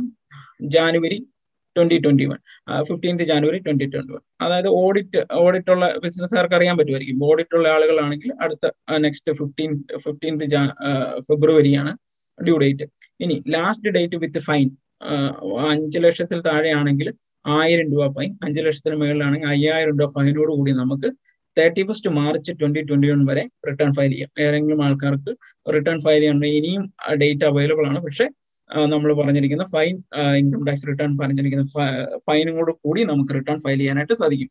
ഇതാണ് ഡ്യൂ ഡേറ്റ് ഇൻകം ടാക്സ് റിട്ടേണിന്റെ ഡ്യൂ ഡേറ്റിനെ കുറിച്ച് പറയാനുള്ളത്. അടുത്ത ഏത് ഏതൊരു ജനറൽ ആയിട്ട് പറഞ്ഞ ഡിഡക്ഷൻസിനെ കുറിച്ചാണ്. എന്തൊക്കെ ഡിഡക്ഷൻസ് നമുക്ക് ഒരു ആൾക്ക് എടുക്കാം? ടാക്സ് സേവിങ് ഇൻവെസ്റ്റ്മെന്റ്സ് ആയിട്ട് ഏതൊക്കെ deductions income tax return file ചെയ്യുമ്പോൾ എടുക്കാമെന്നുള്ളതാണ്. ഇതൊരു നിങ്ങൾക്ക് ഒന്നെങ്കിൽ ഒരു ഗൂഗിൾ ചെയ്താൽ കിട്ടാവുന്ന കേസേ ഉള്ളൂ. അല്ലെങ്കിൽ നിങ്ങൾക്ക് ഇതൊരു സ്ക്രീൻഷോട്ട് എടുത്ത് വെക്കാം. മാക്സിമം നമുക്ക് എയ്റ്റി സിയിലുള്ളത് വൺ ലാക്ക് ഫിഫ്റ്റി തൗസൻഡ് ആണ്. ഇൻ ഡീറ്റെയിൽ ആയിട്ട് പോകുന്നില്ല. ഓൾറെഡി അരമുക്കാൽ മണിക്ക് മണിക്കൂർ അരമണിക്കൂർ കഴിഞ്ഞിരിക്കുന്നു. അപ്പോൾ ഡീറ്റെയിൽ ആയിട്ട് പോകുന്നില്ല. ഒന്നെങ്കിൽ നിങ്ങൾക്ക് സ്ക്രീൻഷോട്ട് ആയിട്ട് എടുത്ത് പോകാം അല്ലെങ്കിൽ നിങ്ങൾക്ക് ഗൂഗിൾ ചെയ്താൽ കിട്ടാവുന്ന ഡീറ്റെയിൽസ് മാത്രമേ ഇതുള്ളൂ. എ ടി സിയിലെ ഇൻവെസ്റ്റ്മെന്റ്സ് എന്ന് പറയുന്നത് life insurance education children education national saving സർട്ടിഫിക്കറ്റിൽ investment five year deposit scheme senior scheme senior citizen deposit scheme എന്ന് പറയുന്ന കുറെ ഡിഡക്ഷൻസ് ഉണ്ട്. ഇതിനകത്തൊക്കെ ഇൻവെസ്റ്റ് ചെയ്യുകയാണെങ്കിൽ ആക്ച്വൽ ഇൻവെസ്റ്റ്മെന്റ്സ് അനുസരിച്ച് maximum one point five lakhs വരെ നമുക്ക് എ ടി സിയിൽ ഡിഡക്ഷൻസ് കിട്ടും. വേറെ ഡിഡക്ഷൻസ് ഉണ്ട്. നാഷണൽ ഇനിയും ഫണ്ട് നമ്മുടെ കയ്യിലുണ്ടെങ്കിൽ നാഷണൽ പെൻഷൻ സ്കീം ഉണ്ട്. ഇൻട്രസ്റ്റ് ഉണ്ട് ഹൗസിംഗ് ഹൗസിംഗിന്റെ ലോണിന്റെ ഇൻട്രസ്റ്റ് ഹൗസിംഗ് ലോണിന്റെ ഇൻട്രസ്റ്റ് ഉണ്ട്. ഇതെല്ലാം ഡിഡക്ഷൻസ് ആയിട്ട് എടുക്കാനായിട്ട് പറ്റും. പിന്നെ സേവിങ്സ് ബാങ്കിൽ അക്കൗണ്ടിലുണ്ടെങ്കിൽ ഇതൊക്കെ പ്രത്യേകിച്ച് ഞാനൊരു പോയിന്റ് പ്രത്യേകമായിട്ട് നോട്ട് ചെയ്യേണ്ട കാര്യങ്ങളാണ് ഞാൻ പറയാം. അപ്പൊ ഇൻട്രസ്റ്റ് ഹൗസിംഗ് ലോണിൽ സേവിങ്സ് ബാങ്കിലുള്ള ഇൻട്രസ്റ്റ് ആണെങ്കിൽ നമുക്ക് ടെൻ തൗസൻഡ് റുപ്പീസ് വരെ നമുക്ക് എക്സംഷൻ എക്സംഷൻ കിട്ടും. സേവിങ്സ് ബാങ്കിൽ വളരെ ഇൻട്രസ്റ്റ് റേറ്റ് വളരെ കുറവായിരിക്കും. പക്ഷെ ടെൻ തൗസൻഡ് വരെ സേവിങ്സ് ബാങ്ക് അക്കൗണ്ടിൽ നിന്ന് കിട്ടുന്ന ഇൻട്രസ്റ്റിന് നമ്മൾ ടാക്സ് കൊടുക്കേണ്ട ആവശ്യമില്ല. അതേസമയം സീനിയർ സിറ്റിസൺസ് ആണെങ്കിൽ ഫിഫ്റ്റി തൗസൻഡ് വരെ പോസ്റ്റ് ഓഫീസ് ഡെപ്പോസിറ്റിന് വരെ നമുക്ക് ഇൻട്രസ്റ്റ് കിട്ടുന്ന പോസ്റ്റ് ഓഫീസ് ഡെപ്പോസിറ്റിൽ നിന്ന് കിട്ടുന്ന ഇൻട്രസ്റ്റിന് നമുക്ക് ഫിഫ്റ്റി തൗസൻഡ് വരെ നമുക്ക് ക്ലെയിം ചെയ്യാനായിട്ട് പറ്റും. പിന്നെ ഇൻട്രസ്റ്റ് ഓൺ എഡ്യൂക്കേഷൻ ലോൺ അങ്ങനെ ഒത്തിരി ഡയറക്ഷൻസ് ഐ ടി സിയിലും എ ടി ഡിയിലൊക്കെ കുറെ സെക്ഷനിലായിട്ട് പറയുന്നുണ്ട്. നിങ്ങൾക്ക് ഗൂഗിൾ ചെയ്താൽ കിട്ടാവുന്ന കാര്യമുള്ളൂ. അല്ലെങ്കിൽ നിങ്ങൾക്ക് സ്ക്രീൻഷോട്ട് എടുക്കുക. അല്ലെങ്കിൽ പേഴ്സണലായിട്ട് മെസ്സേജ് അയക്കുവാണെങ്കിൽ അതിന്റെ ഡയറക്ഷൻസും കുറിച്ച് നമുക്ക് ഡിസ്കസ് ചെയ്യാവുന്നതാണ്. ഇനി അതും പിന്നെ മെഡിക്കൽ ക്ലെയിം വരുന്നുണ്ട്. Medical claim seventy five thousand dependent ഉണ്ടെങ്കിൽ ഡിസബിലിറ്റി ഉണ്ടെങ്കിൽ one lakh twenty five thousand ഇത് മെഡിക്കൽ ട്രീറ്റ്മെന്റ് ആണ്. മെഡിക്കൽ ട്രീറ്റ്മെന്റ് ഫോർ ഹാൻഡിക്യാപ്ഡ് അങ്ങനെ ഉള്ളതുകൊണ്ട് അപ്പൊ അതിന്റെയൊക്കെ ഡീറ്റെയിൽസ് നിങ്ങൾക്ക് നോക്കാവുന്നതാണ്. അപ്പോൾ ഡീറ്റെയിൽസ് എന്തെങ്കിലും വേണമെങ്കിൽ മെസ്സേജ് അയക്കുക അല്ലെങ്കിൽ മെയിൽ അയക്കോ ചെയ്യുന്ന നമുക്ക് ഡിസ്കസ് ചെയ്യാം. അപ്പൊ ഈ ഡിഡക്ഷൻസ് എല്ലാം നമുക്ക് എടുത്തിട്ടുള്ള ബാക്കി എമൗണ്ടിനാണ് നമ്മൾ ഇൻകം ടാക്സ് കൊടുക്കുന്നുണ്ട്. അപ്പം ഒരു ഇൻവെസ്റ്റ് ഒരു നമ്മൾ ഓരോ വർഷവും ഇതെല്ലാം അതാത് വർഷങ്ങളിൽ ഇൻവെസ്റ്റ് ചെയ്യണം. ഞാൻ ഈ വർഷം ഇൻവെസ്റ്റ് ചെയ്തെങ്കിൽ മാത്രമേ ഈ വർഷത്തെ ഇൻകം ടാക്സിന്റെ കൊടുക്കുമ്പം ടാക്സിന്റെ ഡിഡക്ഷൻസ് ആയിട്ട് ഇതെല്ലാം ക്ലെയിം ചെയ്യാനായിട്ട് പറ്റുള്ളൂ. അപ്പം ഏറ്റവും നമ്മൾ അനലൈസ് ചെയ്യേണ്ട എന്താണെന്ന് വെച്ചാൽ ഞാൻ എല്ലാ ഡിഡക്ഷൻസും എനിക്ക് അലവബിൾ ആയിട്ടുള്ള ഡിഡക്ഷൻസിലെല്ലാം ഞാൻ ഇൻവെസ്റ്റ്മെന്റ് നടത്തിയിട്ടുണ്ടോ? ഏതൊക്കെയാണ് ഞാൻ ഇനി എനിക്ക് എടുക്കാൻ പറ്റുന്ന ഏതൊക്കെ ഇൻവെസ്റ്റ്മെന്റ്സ് ആണ് എന്നുള്ള കാര്യം അനലൈസ് ചെയ്ത് അതിന് തക്കതായിട്ടുള്ള ഇൻവെസ്റ്റ്മെന്റ്സ് നടക്കുവാണെങ്കിൽ മാക്സിമം ടാക്സ് നമുക്ക് കുറച്ച് പേ ചെയ്യാനായിട്ട് സാധിക്കും. ഇനി എങ്ങനെ നമുക്ക് ടാക്സ് പേ ചെയ്യാം? മൂന്ന് തരത്തിലാണ് ഗവൺമെന്റ് മെയിൻ ആയിട്ട് നമ്മൾ ടാക്സ് അടയ്ക്കുക. ഒന്ന് ടി ഡി എസ് ഞാൻ പറഞ്ഞു നമുക്കൊരു ഇൻട്രസ്റ്റ് കിട്ടുകയാണെങ്കിൽ ബാങ്കിൽ നിന്ന് നമുക്ക് ടി ഡി എസ് പിടിച്ചതിന് ശേഷം ബാക്കിയുള്ള എമൗണ്ട് കിട്ടുള്ളൂ. അപ്പൊ നമുക്ക് വേണ്ടി ബാങ്ക് നമ്മുടെ കയ്യിൽ നിന്ന് ഡിഡക്ട് ചെയ്ത് ടാക്സ് അടച്ചു. അതുപോലെ തന്നെ നമുക്ക് ഒരാൾ സാലറി തരികയാണ്. സാലറി തരുമ്പം ടാക്സ് പിടിക്കേണ്ട എമൗണ്ട് ആണെങ്കിൽ ടാക്സ് പിടിച്ച് ബാക്കിയുള്ള എമൗണ്ട് നമുക്ക് തരത്തില്ല ഇത് നമ്മുടെ എംപ്ലോയർ നമ്മുടെ പേര് ഇൻകം ടാക്സിലോട്ട് ഡെപ്പോസിറ്റ് ചെയ്യും. അതാണ് ടി ഡി എസ് രണ്ട് ടി ഡി എസ് അപ്പൊ ഈ വേറെ നമുക്ക് ആരെങ്കിലും ഇൻകം തരുമ്പോൾ അവർ നമ്മളിൽ നിന്ന് ടാക്സ് പിടിച്ച് അടയ്ക്കുന്നതാണ് ടി ഡി എസ് എന്ന് പറയുന്നത്. ഇപ്പൊ ലാൻഡ് വിൽക്കുകയാണ് ക്യാപിറ്റൽ ഗെയിൻ ആണെങ്കിൽ ഫിഫ്റ്റി ലാക്സിന് മുകളിലാണെങ്കിൽ നമ്മുടെ കയ്യിൽ നിന്ന് point seven five percentage tax പിടിച്ചിട്ട് ബാക്കി നമുക്ക് കിട്ടത്തുള്ളൂ ലാൻഡ് വിൽക്കുകയാണെങ്കിൽ അപ്പൊ അത് നമ്മുടെ ടാക്സ് ആയിട്ട് അഡ്വാൻസ് ആയിട്ട് അവിടെ അടച്ച് അടഞ്ഞിരിക്കുകയാണ്. അപ്പം അങ്ങനെയുള്ള എമൗണ്ടിൽ അതായത് ടി ഡി എസ് വഴി നമുക്ക് ടാക്സ് ഒരു തരത്തിൽ ടാക്സ് കളക്ട് ചെയ്യും. പിന്നെ അഡ്വാൻസ് ടാക്സ് അഡ്വാൻസ് ടാക്സ് എന്ന് പറഞ്ഞു കഴിഞ്ഞാൽ ഒരു ആൾക്ക് ഒരു വർഷം കൊടുക്കേണ്ട ടാക്സ് ലയബിലിറ്റി ടെൻ തൗസൻഡ് റുപ്പീസിന് മുകളിലാണെങ്കിൽ ആ ആൾ എല്ലാ ക്വാർട്ടർലി ആ ക്വാർട്ടർലി എത്രയാണോ ടാക്സ് കൊടുക്കേണ്ടത് ആ ടാക്സ് അടച്ചിരിക്കണമെന്നാണ് ഇൻകം ടാക്സ് ആക്ട് പറയുന്നത്. ഇത് പ്രത്യേകിച്ച് ബിസിനസ്സുകാരെ ശ്രദ്ധിക്കേണ്ട കാര്യമാണ്. എംപ്ലോയി ആണെങ്കിൽ എല്ലാ മാസവും ടി ഡി എസ് പിടിച്ച് അടച്ചിരിക്കും. അവർക്ക് അഡ്വാൻസ് ടാക്സ് പോലെ തന്നെ ടി ഡി എസ് ആയിട്ട് വരും. പക്ഷെ ഒരു ബിസിനസ്സുകാരാണെങ്കിൽ ഇവർ റിട്ടേൺ ഫയൽ ചെയ്യുന്ന ലാസ്റ്റ് മൂമെന്റിലായിരിക്കും അതായത് സെപ്റ്റംബറിലോ അല്ലെങ്കിൽ ജൂലൈയിലോ ഏത് ഡ്യൂ ഡേറ്റിൽ ആ റിട്ടേൺ ഫയൽ ചെയ്യാൻ വരുന്ന സമയത്താണ് ടാക്സ് അടയ്ക്കുന്നത്. പക്ഷേ ഇൻകം ടാക്സ് പ്രകാരം ടെൻ തൗസൻഡിന് മുകളിൽ എമൗണ്ട് ഉണ്ടെങ്കിൽ അത് എല്ലാ ക്വാർട്ടർലിയുമായിട്ട് അടച്ചു തീർക്കണമെന്നാണ് ഇൻകം ടാക്സ് പറയുന്നത്. ഇല്ലെങ്കിൽ നിങ്ങൾക്ക് ഇൻട്രസ്റ്റും അതിന് മേൽ ചാർജ് ആകും എത്രയാണോ. അപ്പം ആ ഇൻട്രസ്റ്റ് പോർഷൻ സേവ് ചെയ്യാനും അതുകൂടാതെ തന്നെ ഏറ്റവും അവസാനം വരുന്ന ഒരു വലിയ എമൗണ്ട് ഒറ്റയടയ്ക്ക് അടയ്ക്കണമെന്നുള്ള ഒരു ബേർഡൻ ഒഴിവാക്കാനായിട്ട് നമുക്ക് ഇത് സഹായിക്കും. അത് കറക്റ്റായിട്ട് എല്ലാ മാസം എല്ലാ ക്വാർട്ടറിലും കറക്റ്റായിട്ട് അഡ്വാൻസ് ടാക്സ് അടയ്ക്കുകയാണെങ്കിൽ അത് കറക്റ്റ് ആയിട്ട് നമുക്ക് സേവ് ചെയ്യാം. ഏറ്റവും ഇമ്പോർട്ടന്റ് ആയിട്ട് പറയുന്നത് ഇതിന്റെ അകത്തൊരു ഇൻട്രസ്റ്റ് എലമെന്റ് ഉണ്ട്. അതൊരു വലിയ എമൗണ്ട് ആയിട്ട് വരും. നമ്മൾ അത് ടാക്സ് അടയ്ക്കാൻ നേരത്ത് നമ്മൾ നമ്മളത് ശ്രദ്ധിക്കണമെന്നില്ല. ഒറ്റയടിക്ക് ലാസ്റ്റ് റിട്ടേൺ ഫയൽ ചെയ്യാൻ നേരത്ത് ലംസമായിട്ട് അടയ്ക്കുകയാണെങ്കിൽ ആ ഇൻട്രസ്റ്റ് പോർഷൻ നമുക്ക് അറിയാൻ പറ്റത്തില്ല. അപ്പം അഡ്വാൻസ് ടാക്സ് അടയ്ക്കാം എന്നുള്ള ഒരു ഓപ്ഷൻ ഉണ്ട്. അതൊരു കമ്പൽസറി ആയിട്ടുള്ള കാര്യമാണ്. ടെൻ തൗസൻഡ് മുകളിൽ ടാക്സ് ലൈബിലിറ്റി ഉണ്ടെങ്കിൽ. പ്രത്യേകിച്ച് ബിസിനസ്സുകാരെ ശ്രദ്ധിക്കേണ്ട ഒരു പോയിന്റ് ആണ്. അപ്പൊ അഡ്വാൻസ് ടാക്സ് ആയിട്ട് നമ്മൾ പറയും. മൂന്നാമത്തെ സെൽഫ് അസസ്മെന്റ് ടാക്സ് ആണ്. അതായത് റിട്ടേൺ ഫയൽ ചെയ്യുന്ന സമയത്ത് നമുക്ക് എത്ര ടാക്സ് ലയബിലിറ്റി ഉണ്ട്? Say for example twenty five thousand rupees അടയ്ക്കണമെങ്കിൽ ആ ട്വന്റി ഫൈവ് തൗസൻഡ് റുപ്പീസ് നമ്മൾ ലാസ്റ്റ് ഒരു ടാക്സ് റിട്ടേൺ ഫയൽ ചെയ്യുന്ന സമയത്ത് നമ്മൾ ടാക്സ് അടയ്ക്കുന്നു. അപ്പൊ ഈ മൂന്ന് മെത്തേഡ്സ് വഴിയാണ് നമ്മൾ ടാക്സ് അടച്ചുകൊണ്ട് ടാക്സ് സാധാരണ പേ ചെയ്യാ ചെയ്യുന്നത്. ഇനി എങ്ങനെ റിട്ടേൺ ഫയൽ ചെയ്യാം?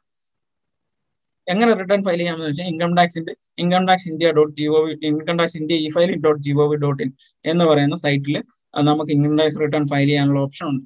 അവിടെ ലോഗിൻ എന്നൊരു ഓപ്ഷൻ കാണാം. അതിനകത്ത് കയറി നമ്മുടെ I T R I T R forms ഉണ്ട്. അതായത് ഏത് ഓരോ കാറ്റഗറി ആയിട്ടുള്ള ആൾക്കാർക്കും പറയുന്ന ഐ ടി ആർ ഫോംസ് ഉണ്ട്. അതായത് ഐ ടി ആർ വൺ തൊട്ട് ഐ ടി ആർ സെവൻ വരെ ഉള്ള ഫോംസ് ഉണ്ട്. ഈ ഫോംസിൽ അപ്രോപ്രിയേറ്റ് ആയിട്ടുള്ള ഫോം നമ്മൾ സെലക്ട് ചെയ്ത് ആ ഫോമിനകത്ത് ചോദിച്ചിരിക്കുന്ന ഡീറ്റെയിൽസ് എല്ലാം ഫില്ല് ചെയ്ത് ഇതിന്റെ ഓൺലൈൻ തന്നെ നമുക്ക് സബ്മിറ്റ് ചെയ്യാനായിട്ട് സാധിക്കും. ഇതിന്റെ അകത്ത് രണ്ട് തരം യൂട്ടിലിറ്റീസ് നമുക്ക് ഡൗൺലോഡ് ചെയ്യാം. ഒന്നെങ്കിൽ നിങ്ങൾക്ക് ലോഗിൻ ചെയ്ത് ഓൺലൈൻ ആയിട്ട് തന്നെ റിട്ടേൺ ഫയൽ ചെയ്യാം. അല്ലെങ്കിൽ എക്സൽ യൂട്ടിലിറ്റി ഉണ്ട് ജാവ യൂട്ടിലിറ്റി ഉണ്ട്. ഈ യൂട്ടിലിറ്റി ഫോംസും ഡൗൺലോഡ് ചെയ്തതിന് ശേഷം അതിനകത്ത് റിട്ടേൺ ഫയൽ ചെയ്ത് നിങ്ങൾക്ക് ആ ഡീറ്റെയിൽസ് എല്ലാം ഫില്ല് ചെയ്ത് ആ ഫോംസ് അപ്ലോഡ് ചെയ്യുകയാണെങ്കിൽ നിങ്ങൾക്ക് റിട്ടേൺ ഫയൽ ചെയ്യാനായിട്ട് സാധിക്കും. ഇതാണ് റിട്ടേൺ ഫയൽ ചെയ്യാനായിട്ടുള്ള site income tax India e filing dot G dot ഈ റിട്ടേൺ ഇതിന്റെ അകത്ത് കയറിയാൽ നമുക്ക് റിട്ടേൺ ലോഗിൻ ചെയ്തതിന് ശേഷം നമ്മുടെ പാൻ ലോഗിൻ ഐ ഡി പാനും പാസ്വേഡും നമുക്ക് ലോഗിൻ ഐ ഡിയും പാസ്വേഡും കാണാം. അത് വെച്ച് ഇൻകം ടാക്സ് ലോഗിൻ ചെയ്തതിന് ശേഷം റിട്ടേൺ ഫയൽ ചെയ്യാനായിട്ട് പറ്റും. ഇനി കൺക്ലൂഷനിലോട്ടാണ് ഇത്രയും ഇത് നമ്മളെ വളരെ ഫാസ്റ്റ് ആയിട്ടാണ് നമ്മൾ ഇതിലോട്ട് പോയത്. കാരണം സമയത്തിന്റെ അപര്യാപ്തത കൊണ്ടാണ്. പിന്നെ ഇൻ ഡീറ്റെയിൽ ആയിട്ട് ഒന്നിലോട്ട് പോയിട്ടില്ല. റിട്ടേൺ ഫയൽ ചെയ്യുന്നതിനെ കുറിച്ച് എങ്ങനെ റിട്ടേൺ ഫയൽ ചെയ്യാം എന്നതിനെ കുറിച്ച് മാത്രമേ നമ്മൾ പോയിട്ടുള്ളൂ. ഇൻഡെപ്ത് ആയിട്ട് ഒന്നിനെ കുറിച്ച് നമ്മൾ സംസാരിച്ചിട്ടില്ല. അപ്പൊ കൺക്ലൂഷൻ എന്ന് പറയുന്നത് നമ്മൾ ആദ്യമേ പറഞ്ഞു എന്തുകൊണ്ട് നമ്മൾ ടാക്സ് പേ ചെയ്യണം? ടാക്സ് പേ ചെയ്യണം എന്ന് പറയുന്നതിന്റെ ഒരേ ഒരു ആൻസർ അന്ന് അപ്പം നമ്മൾ ഡിസ്കസ് ചെയ്തുള്ളൂ. അതായത് അതൊരു സ്റ്റാറ്റ്യൂട്ടറി ലൈബിലിറ്റി ആണെന്നുള്ള കാര്യം. അപ്പം pay tax and B part of national building അതായത് നമുക്ക് കിട്ടുന്ന നമ്മൾ കൊടുക്കുന്ന ടാക്സ് കൊണ്ടാണ് ഇവിടെ വരുന്ന ഇൻഫ്രാസ്ട്രക്ചറും അല്ലെങ്കിൽ നമുക്ക് കിട്ടുന്ന എഡ്യൂക്കേഷൻ ഫ്രീ ആയിട്ട് കിട്ടുന്ന എഡ്യൂക്കേഷൻസും ഹെൽത്ത് സിസ്റ്റം എല്ലാം വർക്ക് ചെയ്യുന്നത് നമ്മുടെ ഈ ആദ്യം പറഞ്ഞ നൂറ്റി മുപ്പത്തി ആറ് കോടി ജനങ്ങളിലുള്ളതിൽ ആറ് കോടി ജനങ്ങൾ കൊടുക്കുന്ന ഇൻകം ടാക്സിന്റെ ഒരു ഭാഗം മാത്രമാണ്. പിന്നെ ജി എസ് ടി അങ്ങനെയുള്ള ബാക്കിയുള്ള ഗവൺമെന്റ് ബാക്കിയുള്ള ഇൻകം സോഴ്സിൽ നിന്നുമാണ് നമുക്ക് ഈ കാണുന്ന ഇൻഫ്രാസ്ട്രക്ചറും ഇതെല്ലാം ചെയ്യുന്നത്. അപ്പം നമ്മളും ഒരു നല്ല സിറ്റിസൺ ആണ് ആകാൻ നമ്മുടെ നേഷൻ ബിൽഡിങ്ങിന്റെ ഭാഗമാകാനായിട്ട് ആഗ്രഹിക്കുന്നു. അതുകൊണ്ട് നമ്മൾ പേ ടാക്സ് കറക്റ്റായിട്ട് ടാക്സ് പേ ചെയ്യുക always plan your tax and investments ഒരിക്കലും നമ്മളത് എത്രയാണ് നമ്മുടെ ടാക്സ് ലൈബിലിറ്റി എത്രയാണ് അതനുസരിച്ച് ഞാനിപ്പോൾ ആ ഡിഡക്ഷൻസിന്റെ സമയത്ത് സംസാരിച്ചു. എത്രയാണ് നമുക്ക് ഡിഡക്ഷൻസ് ഉള്ളത്? ഇനി ഏതൊക്കെയാണ് നമുക്ക് ഡിഡക്ഷൻസ് അഡീഷണൽ ആയിട്ട് എടുക്കാൻ പറ്റുന്നത്? ഏതൊക്കെയാണ് നമ്മൾ വിട്ടുപോയിട്ടുള്ളത് അതെല്ലാം അനലൈസ് ചെയ്ത് ആ ടൈം പീരീഡിനുള്ളിൽ ടാക്സ് പ്ലാൻ ചെയ്യണം. ഒരിക്കലും നമ്മൾ ടാക്സ് പ്ലാൻ ചെയ്യാതിരുന്നാൽ നമുക്ക് അത് മാക്സിമം ബെനിഫിറ്റ് നമുക്ക് എടുക്കാനായിട്ട് പറ്റത്തില്ല. അപ്പം ടാക്സ് ഇൻവെസ്റ്റ്മെന്റ് നടത്തുമ്പോഴും എനിക്ക് ഏതെങ്കിലും ടാക്സ് സേവിങ്ങിൽ ഇൻവെസ്റ്റ്മെന്റ് നടത്താനായിട്ടുള്ള ഓപ്ഷൻസ് ഇനി ഉണ്ടോ എന്നുള്ള കാര്യങ്ങളെല്ലാം ഡിസ്കസ് ചെയ്തതിന് ശേഷം മാത്രം അല്ലെങ്കിൽ അത് അനലൈസ് ചെയ്തതിന് ശേഷം മാത്രം ടാക്സ് അടയ്ക്കാനായിട്ട് ശ്രമിക്കുക. മൂന്ന് consult with a professional and plan investment and tax നമുക്കൊരു പനി വന്നു കഴിഞ്ഞാൽ ആദ്യം നമ്മൾ ഓടിപ്പോയി ഒരു മെഡിക്കൽ സ്റ്റോറിൽ പോയി ഒരു പാരസെറ്റാമോൾ മേടിച്ചു കഴിക്കും. അതിനുശേഷം അത് പനി കൂടി കഴിയുമ്പോഴായിരിക്കും നമ്മൾ ഒരു ഡോക്ടറെ അടുത്ത് പോകുക അപ്പം ഡോക്ടറെ അടുത്ത് പോകുമ്പോൾ നമ്മളെ പിടിച്ച് ചിലപ്പോൾ അഡ്മിറ്റ് ആക്കാനായിട്ടും അതൊക്കെ ചാൻസസ് ഉണ്ട്. അപ്പോൾ നമ്മുടെ കോസ്റ്റ് കൂടും. എന്ന് പറയുന്ന പോലെ തന്നെയാണ് ഒരു ഇൻവെസ്റ്റ്മെന്റിന്റെ കാര്യങ്ങളും. നമ്മൾ നമ്മൾ ചെയ്യുന്ന വർക്ക് നന്നായിട്ട് ചെയ്യുക. അതോടൊപ്പം തന്നെ നമ്മുടെ ടാക്സ് പ്ലാനിങ്ങും നമ്മുടെ ഇൻവെസ്റ്റ്മെന്റ്സും അതിന്റെതായ പ്രൊഫഷണൽസുമായിട്ട് കൺസൾട്ട് ചെയ്ത് ചെയ്യുകയാണെങ്കിൽ അൺനെസസറി ആയിട്ടുള്ള ടാക്സ് ബേർഡൻസും നമുക്ക് ടാക്സ് എമൗണ്ടുകളെല്ലാം നമുക്ക് ഒഴിവാക്കാനായിട്ട് സാധിക്കും. അതോടൊപ്പം തന്നെ മാക്സിമം റിട്ടേണും കാരണം അവർ അതിന്റെ അകത്ത് വെൽ വെൽ നോളജ് ആണ്. അപ്പൊ അവർക്ക് അതിന്റെ നമ്മളെ സഹായ സഹായിക്കാനായിട്ട് വളരെയധികം സാധിക്കും. അപ്പൊ നമ്മൾ തന്നെ ടാക്സ് പ്ലാൻ ചെയ്യാതെ അതൊരു പ്രൊഫഷണൽസിന്റെ കൺസൾട്ടേഷൻ എടുത്തുകൊണ്ടും ഇൻവെസ്റ്റ്മെന്റ് ചെയ്യുമ്പോൾ ഏതൊക്കെ ഇൻവെസ്റ്റ്മെന്റ്സ് ആണ്. അപ്പൊ അവർ പുതിയ ടാക്സ് സേവിങ്സിലുള്ള ഇൻവെസ്റ്റ്മെന്റ്സ് അല്ലെങ്കിൽ നല്ല റിട്ടേൺ തരുന്ന ഇൻവെസ്റ്റ്മെന്റ്സ് എപ്പോഴും അവർ അവയർ ആയിരിക്കും. അതിനനുസരിച്ച് നമുക്ക് അവർ നമുക്ക് കൺസൾട്ടേഷൻ തരാൻ അവർക്ക് അവർക്ക് അറിയാമായിരിക്കും. അപ്പൊ അതനുസരിച്ചുള്ള കൺസൾട്ടേഷന്റെ പ്രകാരം ടാക്സ് ഇൻവെസ്റ്റ്മെന്റ്സ് നടത്താനും ടാക്സ് പ്ലാൻ ചെയ്യാനുമായിട്ട് ശ്രമിക്കുക. മൂന്ന് ലാസ്റ്റ് പറയുന്നത് file the return on due dates and avoid penalty and interest ഞാൻ പറഞ്ഞു അഡ്വാൻസ് ടാക്സ് അടയ്ക്കുന്ന കാര്യം പറഞ്ഞു അതുപോലെ തന്നെ റിട്ടേൺ ഫയൽ ചെയ്യുന്ന കാര്യം പറഞ്ഞു. ഇതെല്ലാം നമ്മൾ ആദ്യം ഒരു ചെറിയ എമൗണ്ട് ആണെങ്കിൽ തന്നെയും ചിലപ്പോൾ അത് ടാക്സിനേക്കാളും കൂടുതൽ എമൗണ്ട് ഫൈൻ അടയ്ക്കേണ്ട കേസുകൾ വരാറുണ്ട്. അപ്പൊ അതുകൊണ്ട് tax on due date file ചെയ്യാനായിട്ട് ശ്രമിക്കുക. അതോടുകൂടി ഇൻട്രസ്റ്റും പെനാൽറ്റി അങ്ങനെയുള്ള അൺനെസസറി കോസ്റ്റുകളെല്ലാം ഒഴിവാക്കാനായിട്ട് ശ്രമിക്കുക ഇത്രയാണ് എനിക്ക് ഇതിനെ കുറിച്ച് ഈ പോയിന്റിനെ കുറിച്ചുള്ളത്. ഇനി നിങ്ങൾക്ക് എന്തെങ്കിലും ക്വസ്റ്റ്യൻസ് ഉണ്ടെങ്കിൽ ചാറ്റ് ബോക്സിൽ ഇടാം. നമുക്ക് അതിനെ കുറിച്ച് ഡിസ്കസ് ചെയ്യാം. Over to Nikhil sir okay ഞാൻ അൺമ്യൂട്ട് ചെയ്തോളാം. Okay thank you thanks Jobins okay എല്ലാവർക്കും അപ്പൊ ജോബിൻസിന്റെ കോണ്ടാക്ട് ഡീറ്റെയിൽസ് ഇതാണ് ഇവിടെ ഉള്ളത്. ഇവൻ നിങ്ങൾക്ക് ഇതിന്റെ ഒരു റെക്കോർഡിംഗ് വീഡിയോ യൂട്യൂബിൽ ഉണ്ടാവും അപ്പൊ നിങ്ങൾക്ക് നോക്കാവുന്നുള്ളൂ. അതോടൊപ്പം തന്നെ നമ്മുടെ നമ്പറിൽ വിളിച്ചു ചോദിച്ചാൽ മതി. എന്തെങ്കിലും ടാക്സ് റിലേറ്റഡ് ആണെങ്കിൽ നമ്മളോട് ചോദിക്കണമെങ്കിൽ നമ്മൾ ജോബ് ജോബിൻസിനായിട്ട് ഡയറക്റ്റ് ചെയ്തിട്ട് അതിനുള്ള തക്കതായിട്ടുള്ള ഉത്തരം തരാനായിട്ട് ശ്രമിക്കാം. അപ്പോ ജോബിൻസിന് എന്താ പറയാ എന്റെ പേരിലും എല്ലാവരുടെ പേരിലും എന്താ പറയാ ഒരു നൂറ് താങ്ക്സ് അപ്പൊ ഇത് ജോബിൻസ് എന്ന് പറഞ്ഞാൽ ഇപ്പൊ മണി ടോക്സ് നിഖിലിനെ സംബന്ധിച്ച് പറഞ്ഞാൽ ജോബിൻസ് ഒരു ഒരു ഗസ്റ്റേ അല്ല. കാരണം ആൾ നമ്മളായിട്ട് സഹകരിച്ചിട്ട് ഇപ്പൊ ഒത്തിരി ഒരു ഇൻവെസ്റ്റർ എഡ്യൂക്കേഷന് വേണ്ടിയിട്ട് ഒത്തിരി പരിപാടി നമ്മൾ ഒരുമിച്ച് ചെയ്തിട്ടുള്ളതാണ്. അപ്പോൾ it's it's it's a pleasure ഒരു സ്ക്രീൻ ഷെയർ ചെയ്യാനായിട്ട് ജോബിൻസിനൊപ്പം പറ്റിയായിരുന്നു thank you thank you thank you thank you so Jobin അപ്പൊ ഇത് നമുക്ക് ഇന്ന് നമ്മൾ ഇത് അത്രയും ഡീറ്റെയിൽഡ് ആയിട്ടുള്ള കാര്യമാണ് ശരിക്കും പറഞ്ഞാൽ നമ്മൾ ഫോർട്ടി ഫൈവ് മിനിറ്റ്സ് എടുത്ത് ശരിക്കും ഇതൊരു ഏകദേശം ഒരു വൺ ഡേ വർക്ക്ഷോപ്പാണ് നമ്മൾ ഇതൊരു ഇതൊരു ഫോർട്ടി ഫൈവ് മിനിറ്റ്സിൽ ഒതുക്കിയത്. അപ്പോ എല്ലാവർക്കും ഇതൊരു ഹെവി ഐറ്റം ആയിട്ട് തോന്നാം. അപ്പൊ ഇത് ഏതായാലും നിങ്ങൾ ഇത് രണ്ടാമതും കാണാം. ഇനി നമ്മൾ യൂട്യൂബിൽ ഷെയർ ചെയ്യുന്ന ടൈമിൽ അപ്പൊ നിങ്ങൾക്ക് ഒന്നും കൂടി കുറച്ചും കൂടി കിട്ടാനായിട്ടുള്ള ചാൻസ് ഉണ്ട്. അപ്പൊ നമുക്ക് ഇനി ക്വസ്റ്റ്യൻ ആൻസർ സെഷനിലേക്ക് കടക്കണേക്കാൾ കടക്കുകയാണ് അപ്പൊ ഇതിൽ ഞാൻ എന്റേതായ ക്വസ്റ്റ്യൻസ് എടുത്തു വെച്ചിട്ടുണ്ടായി ആ ക്വസ്റ്റ്യൻസ് എല്ലാം ഞാൻ മാറ്റി വെക്കുകയാണ് ഇനി ചാറ്റ് റൂമിൽ വന്ന ക്വസ്റ്റ്യൻസ് മാത്രം ഞാൻ എടുത്തിട്ട് ചോദിക്കാനായിട്ട് ശ്രമിക്കാം. അതായിരിക്കും കുറച്ചും കൂടി നല്ലത്. കാരണം അത്രയും തന്നെ ചാറ്റ് റൂമിൽ ഉണ്ട് ഇനി ചാറ്റ് റൂമിൽ കഴിഞ്ഞിട്ട് ബാക്കി വല്ലതുണ്ടെങ്കിൽ ഞാൻ ഞാൻ ചോദിക്കാനായിട്ട് ശ്രമിക്കാം. അപ്പൊ എനിക്ക് ഒരു കാര്യം ചെയ്യേണ്ടത് വെച്ചാൽ ഇത് നമ്മുടെ സ്ക്രീൻ ഷെയർ ഒന്ന് എന്താ പറയാ ഷെയർ ദ സ്ക്രീനില്ലേ അതൊന്ന് എൻഡ് ചെയ്തോ? എന്നിട്ട് ഇപ്പൊ നമുക്ക് രണ്ടുപേർക്കും മാത്രം സംസാരിക്കാം. അപ്പൊ ഇതിൽ ക്യുക്കായിട്ട് ഉള്ള ഒരു ഒരു ക്വസ്റ്റ്യൻ എന്ന് വെച്ചാൽ ഇപ്പോ റീഫണ്ടിനെ പറ്റിയിട്ട് കുറച്ച് എക്സാമ്പിൾ ചോദിച്ചു. അപ്പൊ ഒന്ന് ജസ്റ്റ് ഒന്ന് പറയുമോ എന്തൊക്കെയാണ് നമുക്ക് റീഇംബേഴ്സ്മെന്റ് ചെയ്തെടുക്കാൻ പറ്റുന്ന ഹെഡ്സുകൾ എന്തൊക്കെയാണ്? ഒരു ജസ്റ്റ് ഒരു എക്സാമ്പിൾ പറയണമെങ്കിൽ നന്നായിരിക്കും. റീഫണ്ട് ആണോ സാർ ചോദിച്ചത്? റീഫണ്ട് റീഇംബേഴ്സ്മെന്റ് എന്ന് പറഞ്ഞ ക്വസ്റ്റ്യൻ അതിന്റെ അകത്തില്ല റീഫണ്ട് ആണ്. റീഫണ്ട് എന്ന് പറയുന്നത് റീഫണ്ട് റീഫണ്ട് റീഫണ്ട് എന്ന് പറയുന്നത് നമ്മളൊരു ഇൻകം ടാക്സിൽ നമുക്ക് ഇൻകം തരുമ്പോൾ സേ ഫോർ എക്സാമ്പിൾ മെയിൻ ആയിട്ട് എൻ ആർ ഐസും അതായത് സാധാരണ ആൾക്കാർക്കും സംഭവിക്കുന്നത് ജോലി ചെയ്യുന്ന ആൾക്കാരുടെ എല്ലാം ടി ഡി എസ് കറക്റ്റ് ആയിട്ട് പിടിക്കുന്നതാണ്. അതല്ലാതെ വേറെ ഇൻവെസ്റ്റ്മെന്റ്സ് ലൈക്ക് ഒരു എക്സാമ്പിൾ പറയുകയാണെങ്കിൽ interest on F D okay fixed deposit ഇടുമ്പോൾ നമുക്ക് കിട്ടുന്ന ഇൻട്രസ്റ്റ് അത് പ്രകാരം ബാങ്ക് നമുക്ക് ഒരു വർഷം തരുന്നത് പതിനായിരം രൂപയിൽ കൂടുതലാണെങ്കിൽ ബാങ്ക് നമ്മുടെ കയ്യിൽ നിന്ന് ടെൻ തൗസൻഡ് അല്ല ടെൻ പെർസെന്റേജ് ഓഫ് നമുക്ക് പേ ചെയ്യുന്ന എമൗണ്ടിന്റെ പത്ത് ശതമാനം ബാങ്ക് ടി ഡി എസ് ആയി നമ്മുടെ പേരിൽ പിടിച്ചടയ്ക്കും ഓക്കെ അഡ്വാൻസ് ടാക്സ് പോലെ ടി ഡി എസ് നമ്മുടെ അപ്പൊ ഉദാഹരണത്തിന് നമുക്ക് ഒരു വർഷം ബാങ്ക് തരുന്ന ഇൻട്രസ്റ്റ് ഫിഫ്റ്റി തൗസൻഡ് ആണെന്ന് ഇരിക്കട്ടെ. അങ്ങനെയാണെങ്കിൽ നമ്മുടെ അക്കൗണ്ടിൽ ക്രെഡിറ്റ് ആവുന്നത് ഫോർട്ടി ഫൈവ് തൗസൻഡ് ആയിരിക്കും. ബാക്കി ഫൈവ് തൗസൻഡ് നമുക്ക് വേണ്ടി ബാങ്ക് ടി ഡി എസ് ആയിട്ട് ഇൻകം ടാക്സിൽ അടച്ചിരിക്കും പക്ഷേ നമുക്ക് ഒരു എക്സാ ഒരു ഡിസ്കഷൻ പോയിന്റ് എന്ന നിലയിൽ ആ ആൾക്ക് ആ വർഷം ആ അമ്പതിനായിരം രൂപ മാത്രമേ ഇൻകം ഉള്ളൂ. വേറെ ഒരു ഇൻകവും ഇല്ല. അങ്ങനെയാണെങ്കിൽ നമ്മുടെ സ്ലാബ് റേറ്റ് അനുസരിച്ച് നമ്മളെ ഡിസ്കഷൻ പോയിന്റ് അനുസരിച്ച് രണ്ട് ലക്ഷം രണ്ടര ലക്ഷം രൂപയിൽ താഴെയാണ് ഇൻകം ഉള്ളത് കൊണ്ട് ആ ആൾ ഇൻകം ടാക്സ് റിട്ടേൺ ഫയൽ ചെയ്യാൻ ഇൻകം ടാക്സ് റിട്ടേണും ഫയൽ ചെയ്യേണ്ട. അതേസമയം ടാക്സ് കൊടുക്കാനും ബാധ്യസ്ഥനാണ്. കാരണം അവരുടെ ഇൻകം എന്ന് പറയുന്നത് ആകെ ഫിഫ്റ്റി തൗസൻഡ് ഉണ്ട് പക്ഷേ income ടാക്സിലോട്ട് already five thousand rupees tax ആയിട്ട് അടച്ചിട്ടുണ്ട്. ഞാൻ ലോ അനുസരിച്ച് നിയമപ്രകാരം ഇൻകം ടാക്സ് ആക്ട് പ്രകാരം ഞാൻ ഇൻകം ടാക്സ് അടയ്ക്കേണ്ട ആളല്ല.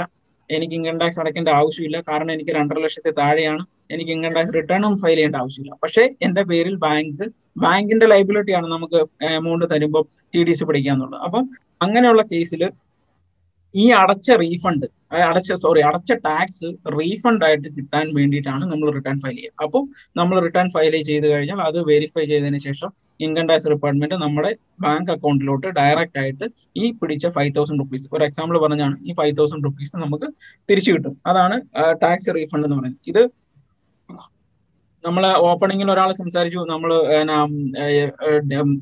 നമ്മൾ നോൺ കൺവേർട്ടബിൾ ബോണ്ടിൽ ഇട്ടിട്ടുണ്ട്. പ്രൈവറ്റ് സെക്ടറിൽ ഇട്ടിട്ടുണ്ടെന്നുള്ള കാര്യം. അപ്പൊ അവരൊക്കെ ടി ഡി സി പിടിച്ചിട്ടാണ്. അതായത് ഇട്ടിട്ടാണ് ഇട്ടിട്ടാണ് നമുക്ക് അപ്പൊ അവരെല്ലാം ഇൻട്രസ്റ്റ് തരുമ്പോൾ അല്ലെങ്കിൽ മെച്യൂരിറ്റി തരുമ്പോൾ നമ്മുടെ ഇന്ന് ഇൻട്രസ്റ്റ് പിടിച്ചിട്ടായിരിക്കും തരിക. എൻ ബി എഫ് സിസിൽ ഇട്ടിരിക്കുന്ന ബോണ്ടുകളിലെല്ലാം ഇട്ടിരിക്കുന്ന ഫിഗറുകളിൽ ആ ഇൻട്രസ്റ്റിനെല്ലാം നമുക്ക് tax liability total income tax liability ഒക്കെ താഴെയാണെങ്കിൽ നമുക്ക് ഈ ടാക്സ് റീഫണ്ട് മേടിക്കാനായിട്ട് സാധിക്കും. അതാണ് റീഫണ്ടിനെ കുറിച്ച് പറയാനുള്ളത്. താങ്ക് യു താങ്ക് യു അപ്പൊ ഈ സെയിം പരിപാടി തന്നെയാണ് ശരിക്കും പറഞ്ഞാൽ നിങ്ങൾ എൻ ആർ ഒയിൽ ഇട്ടേക്കണ എഫ് ഡിയിൽ ടാക്സ് പിടിച്ചതിനും എല്ലാത്തിനും നടക്കുന്ന ഒരു N R N R O ആണെങ്കിൽ ഇന്ത്യയിൽ ഇൻകം ഉണ്ടെങ്കിൽ N R I N R I citizens ആണെങ്കിൽ ഇന്ത്യയിൽ ഇൻകം ഉണ്ടെങ്കിൽ അവർ ഇന്ത്യയിൽ ടാക്സ് കൊടുക്കാൻ ബാധ്യസ്ഥരാണ്. അപ്പം ഫോറിൻ കറൻസി ഡെപ്പോസിറ്റ്സ് അല്ലാത്ത എല്ലാ ഇൻകത്തിൻ ഇൻട്രസ്റ്റ് ഇൻകത്തിന്റെയും ബാങ്ക് പിടിച്ച് ടി ഡി എസ് അടയ്ക്കുന്ന കാണും. അപ്പൊ അങ്ങനെയാണെങ്കിൽ രണ്ടര ലക്ഷത്തിൽ താഴെയാണെങ്കിൽ ഈ റിട്ടേൺ ഫയൽ ചെയ്യുകയാണെങ്കിൽ ആ ഇൻകം ടാക്സ് ആ ടി ഡി എസ് എമൗണ്ടും കൂടെ നമുക്ക് റീഫണ്ട് ചെയ്യാനായിട്ട് പറ്റും. പ്രത്യേകിച്ച് എൻ ആർ ഐസ് ആണ് ഇതിന്റെ അകത്ത്. ഒത്തിരി എമൗണ്ട് അവർ അറിയാതെ തന്നെ ഈ ബാങ്ക് ടി ഡി എസ് പിടിച്ച് അടയ്ക്കുന്ന കാണും. അപ്പൊ അത് റീഫണ്ട് ആയിട്ട് നമുക്ക് മേടിക്കാനായിട്ട് സാധിക്കും. സാധിക്കും. ഓക്കെ താങ്ക് യു ഇത് ഇത് പലപ്പോഴും പലരും അറിയാത്ത ഒരു കാര്യമാണ്. നമ്മൾ അറിയാതെ നമ്മുടെ നിന്ന് കുറെ ടാക്സ് ടി ഡി എസ് ആയിട്ട് പിടിക്കുന്നുണ്ടാവും. അത് നമ്മുടെ നമ്മളുടെ ആക്ച്വൽ പരിധിക്ക് കൂടുതലാണെങ്കിൽ മാത്രമേ നമ്മൾ ടാക്സ് കൊടുക്കാനായിട്ട് ലൈബിൾ ഉള്ളൂ. അല്ലാതെ പിടിച്ചിരിക്കുന്ന എല്ലാനും നമുക്ക് റീഫണ്ട് ആയിട്ട് കിട്ടാറുണ്ട് ഒരു കാര്യം കൂടെ ഒരു കാര്യം കൂടെ അതിനകത്ത് അഡീഷണൽ ആയിട്ട് ആഡ് ചെയ്യാനുള്ളത് ഇത് നമുക്ക് തന്നെ അറിയാനായിട്ട് പറ്റും. നമ്മുടെ ഇൻകം ടാക്സിന്റെ വെബ്സൈറ്റിൽ കയറിയിട്ട് നമ്മൾ ലോഗിൻ ചെയ്ത് കഴിഞ്ഞാൽ അതിനകത്ത് ട്വന്റി സിക്സ് എ എസ് എന്ന് പറഞ്ഞ് നമുക്കൊരു ഫോം കിട്ടും. ട്വന്റി സിക്സ് എ എസ് ആ ഫോമിന്റെ അകത്ത് നോക്കിയാൽ ഓരോ വർഷവും നമുക്ക് എത്രയാണ് ആരാണ് ടി ഡി എസ് പിടിച്ചിരിക്കുന്നത്? നമുക്ക് ടി ഡി എസ് ഉണ്ടോ? എന്നുള്ള കാര്യമെല്ലാം അതിനകത്ത് കറക്റ്റായിട്ട് ആയിട്ട് അറിയാനായിട്ട് പറ്റും. അപ്പം അത് എല്ലാവർക്കും തന്നെ സെൽഫായിട്ട് ചെയ്യാവുന്ന കാര്യമുള്ളൂ. നമുക്ക് ടി ഡി എസ് പിടിച്ചിട്ടുണ്ടോ എന്നുള്ള കാര്യം. അപ്പൊ അതനുസരിച്ച് നമുക്ക് റിട്ടേൺ ഫയൽ ചെയ്യാം. അങ്ങനെ നമുക്ക് അത് റീഫണ്ട് മേടിക്കാനായിട്ട് ഒരു കാര്യം കൂടെ ഒന്ന് പറയോ. നമ്മുടെ മറ്റേ ഒരു എന്താ ഫിഫ്റ്റീൻ ജി എന്നൊക്കെ പറഞ്ഞ ഒരു സാധനമില്ലേ? ഇപ്പൊ ടി ഡി എസ് വരുന്നുണ്ടെങ്കിൽ അത്. പിടിക്കാതിരിക്കാനുള്ള അതൊന്നും അതിപ്പോ ഉദാഹരണത്തിന് നമ്മളൊരു ഫിഫ്റ്റീൻ ജി ഓർ എച്ച് എന്ന് പറയുന്ന രണ്ട് ഫോം ഇൻകം ടാക്സിൽ പറയുന്നുണ്ട്. അപ്പം ഈ ടി ഡി എസ് പിടിക്കാതിരിക്കണമെങ്കിൽ അതായത് ബാങ്കുകൾ നമുക്ക് ടെൻ തൗസൻഡ് റുപ്പീസിന് മുകളിൽ എപ്പോൾ ഇൻട്രസ്റ്റ് ക്രെഡിറ്റ് തരുന്നു അപ്പൊ ടി ഡി എസ് പിടിച്ചിരിക്കും. അത് അവരുടെ സിസ്റ്റത്തിലെ സോഫ്റ്റ്വെയറിൽ ചെയ്തു വെച്ചിരിക്കുകയാണ്. പക്ഷെ അതിന് ഗവൺമെന്റ് ഒരു സ്കീം അതായത് ഇൻകം ടാക്സ് ഒരു ഫോം കൊണ്ടുവന്നിട്ടുണ്ട്. ഇൻകം ടാക്സിൽ തന്നെ പറയാണ് രണ്ടര ലക്ഷത്തിന് മുകളിൽ ഇൻകം ഉള്ളവർ മാത്രം ടാക്സ് കൊടുത്താൽ മതി. അങ്ങനെയാണെങ്കിൽ ഫിഫ്റ്റി തൗസൻഡ് തരുന്ന എനിക്ക് ഇൻട്രസ്റ്റ് തരുമ്പോൾ എന്തിനാണ് ബാങ്ക് ടി ഡി എസ് പിടിക്കുന്നുള്ള ഒരു ക്വസ്റ്റ്യൻ അവിടെ ഉണ്ട് അതിനെ ഓവർകം ചെയ്യാനായിട്ടാണ് ഇൻകം ടാക്സ് ഒരു ഫോം ഇറക്കിയിട്ടുണ്ട്. ഫിഫ്റ്റീൻ ജി ഓർ എച്ച് രണ്ട് ഫോമാണ് ഇതിൽ ഏതാണ് നമുക്ക് ആപ്ലിക്കബിൾ ആയിട്ടുള്ളത്? ആ ഫോം ഫില്ല് ചെയ്ത് ബാങ്കിലോ അല്ലെങ്കിൽ നമുക്ക് ഇൻട്രസ്റ്റ് അല്ലെങ്കിൽ ഏതെങ്കിലും ഇൻകം തരുന്ന ആൾക്ക് ടി ഡി എസ് ആരെങ്കിലും നമുക്ക് പിടിക്കുമെന്ന് പറഞ്ഞാൽ അവരുടെ അടുത്ത് ഈ ഡിക്ലറേഷൻ കൊടുക്കുകയാണെങ്കിൽ അവർ പിന്നെ നമുക്ക് ടി ഡി എസ് പിടിക്കില്ല. അപ്പം ഉദാഹരണത്തിന് ഞാനൊരു ഡെപ്പോസിറ്റ് ഇട്ടിട്ടുണ്ട്. അതിന് എനിക്ക് അമ്പതിനായിരം രൂപയാണ് ഇൻട്രസ്റ്റ് ഇൻകം കിട്ടുന്നതെങ്കിൽ ഞാൻ ബാങ്കിൽ കൊണ്ടുപോയി ഈ fifteen G or H form fill ചെയ്ത് കൊടുക്കുകയാണെങ്കിൽ ബാങ്ക് പിന്നെ ആ ഫോം വെച്ചിട്ട് ബാങ്ക് ബാങ്ക് ഡിറ്റർമിൻ ചെയ്യും. അതായത് നമ്മുടെ ഇൻകം രണ്ടര ലക്ഷത്തിൽ താഴെയാണ്. അതുകൊണ്ട് ടി ഡി എസ് പിടിക്കേണ്ട അപ്പൊ നമുക്ക് ഫുൾ എമൗണ്ട് ഫിഫ്റ്റി തൗസൻഡ് തന്നെ നമ്മുടെ ബാങ്ക് അക്കൗണ്ടിലൂടെ ക്രെഡിറ്റ് ആവും ഇൻട്രസ്റ്റ് ഇൻകം അപ്പം അങ്ങനെയുള്ള കേസിൽ fifteen G or H form നിങ്ങൾക്ക് സബ്മിറ്റ് ചെയ്യാം. സബ്മിറ്റ് ചെയ്ത് കഴിഞ്ഞാൽ ടി ഡി എസ് ബാങ്ക് പിടിക്കില്ല ആ ടി ഡി എസ് പിടിക്കാതിരിക്കാനായിട്ടുള്ള ഒരു ഫോമാണ് fifteen G or H okay thank you thank you ഇനി അടുത്ത ഒരു കാര്യം ചില ക്വസ്റ്റ്യൻ വന്നിട്ടുണ്ട് ഇപ്പൊ നമ്മൾ ഈ പുതിയ ബഡ്ജറ്റിൽ പറഞ്ഞിട്ടുണ്ടല്ലോ. പി എഫിന് ആയാലും യൂലിപ്പ് പി എഫിന് മാത്രമേ ചോദിച്ചുള്ളൂ. എന്നാൽ ആ യൂലിപ്പിനും കൂടിയും ഒരു രണ്ടര ലക്ഷം രൂപ കൂടുതൽ പെറാനം ഇൻവെസ്റ്റ് ചെയ്യണതിന് ടാക്സബിൾ അതൊന്ന് ജസ്റ്റ് ഒന്ന് ടച്ച് ചെയ്യും. അല്ല അത് പുതിയ സ്കീം അതിന്റെ ബഡ്ജറ്റിന്റെ ഫുൾ ഡീറ്റെയിൽസ് വരുന്നേ ഉള്ളൂ. അപ്പം അതിന്റെ അകത്ത് പറയുന്നത് അഡീഷണൽ ആയിട്ട് ഇൻട്രസ്റ്റ് പി എഫിന്റെ ഇൻട്രസ്റ്റിന്റെ പി എഫിന് നമുക്കൊരു എയ്റ്റ് പെർസെന്റേജ് അല്ലെങ്കിൽ eight point two five percentage interest government തരുന്നുണ്ട്. ആ ഇൻട്രസ്റ്റ് നേരത്തെ എക്സംപ്റ്റഡ് ആയിരുന്നു. ഇപ്പോൾ ഇനി അത് വീണ്ടും ടാക്സബിൾ ആകുമെന്നാണ് പറഞ്ഞത്. അതുപോലെ തന്നെ യൂലിപ്പിൽ unit linked insurance unit linked insurance അതായത് ടാക്സ് എക്സംഷൻ സേവിങ്സ് ഉണ്ട് അതായത് സെക്യൂരിറ്റീസ് ഉണ്ട്. അവിടെ ഇടുന്ന ഇൻവെസ്റ്റ്മെന്റ്സിൽ നേരത്തെ ടാക്സ് ബെനിഫിറ്റ് കിട്ടുന്നുണ്ടായിരുന്നു. ഏതൊക്കെയാണെന്നുള്ളതിന്റെ ഇൻ ഡീറ്റെയിൽഡ് ആയിട്ട് ബഡ്ജറ്റിൽ നിന്ന് വരുന്നതേ ഉള്ളൂ. അപ്പം എന്തെങ്കിലും അമെന്റ്മെന്റ്സ് ഉണ്ടെങ്കിൽ അത് പാർലമെന്റ് പാസ് ആകാനും ബഡ്ജറ്റ് പാസ് ആകാനും കൂടെ നമുക്ക് വെയിറ്റ് ചെയ്യാം. അപ്പൊ അതിനുശേഷം നമുക്ക് അതിനെ കുറിച്ച് ഡിസ്കസ് ചെയ്യാം. ആ അതിലും ഈ യൂലിപ്പ് ടാക്സ് സേവിങ്സ് ഉണ്ടായിരുന്നതിനും ടാക്സ് വരും എന്നാണ് നമ്മൾ കേട്ടിരിക്കുന്നത്. അത് ഡീറ്റെയിൽഡ് ആയിട്ട് നമുക്ക് ഇൻഫർമേഷൻ കിട്ടുന്നേ ഉള്ളൂ. ബഡ്ജറ്റ് കഴിഞ്ഞ ദിവസം pass ആയിട്ടല്ലോ good good okay thank you ഇതോടൊപ്പം തന്നെ വേറൊരു ക്വസ്റ്റ്യൻ വെച്ചാൽ ഇപ്പൊ ഷെയർ മാർക്കറ്റിൽ ഇൻവെസ്റ്റ് ചെയ്യുന്ന ആളാണെന്നുണ്ടെങ്കിൽ അയാൾക്ക് സാലറി ഉണ്ട്.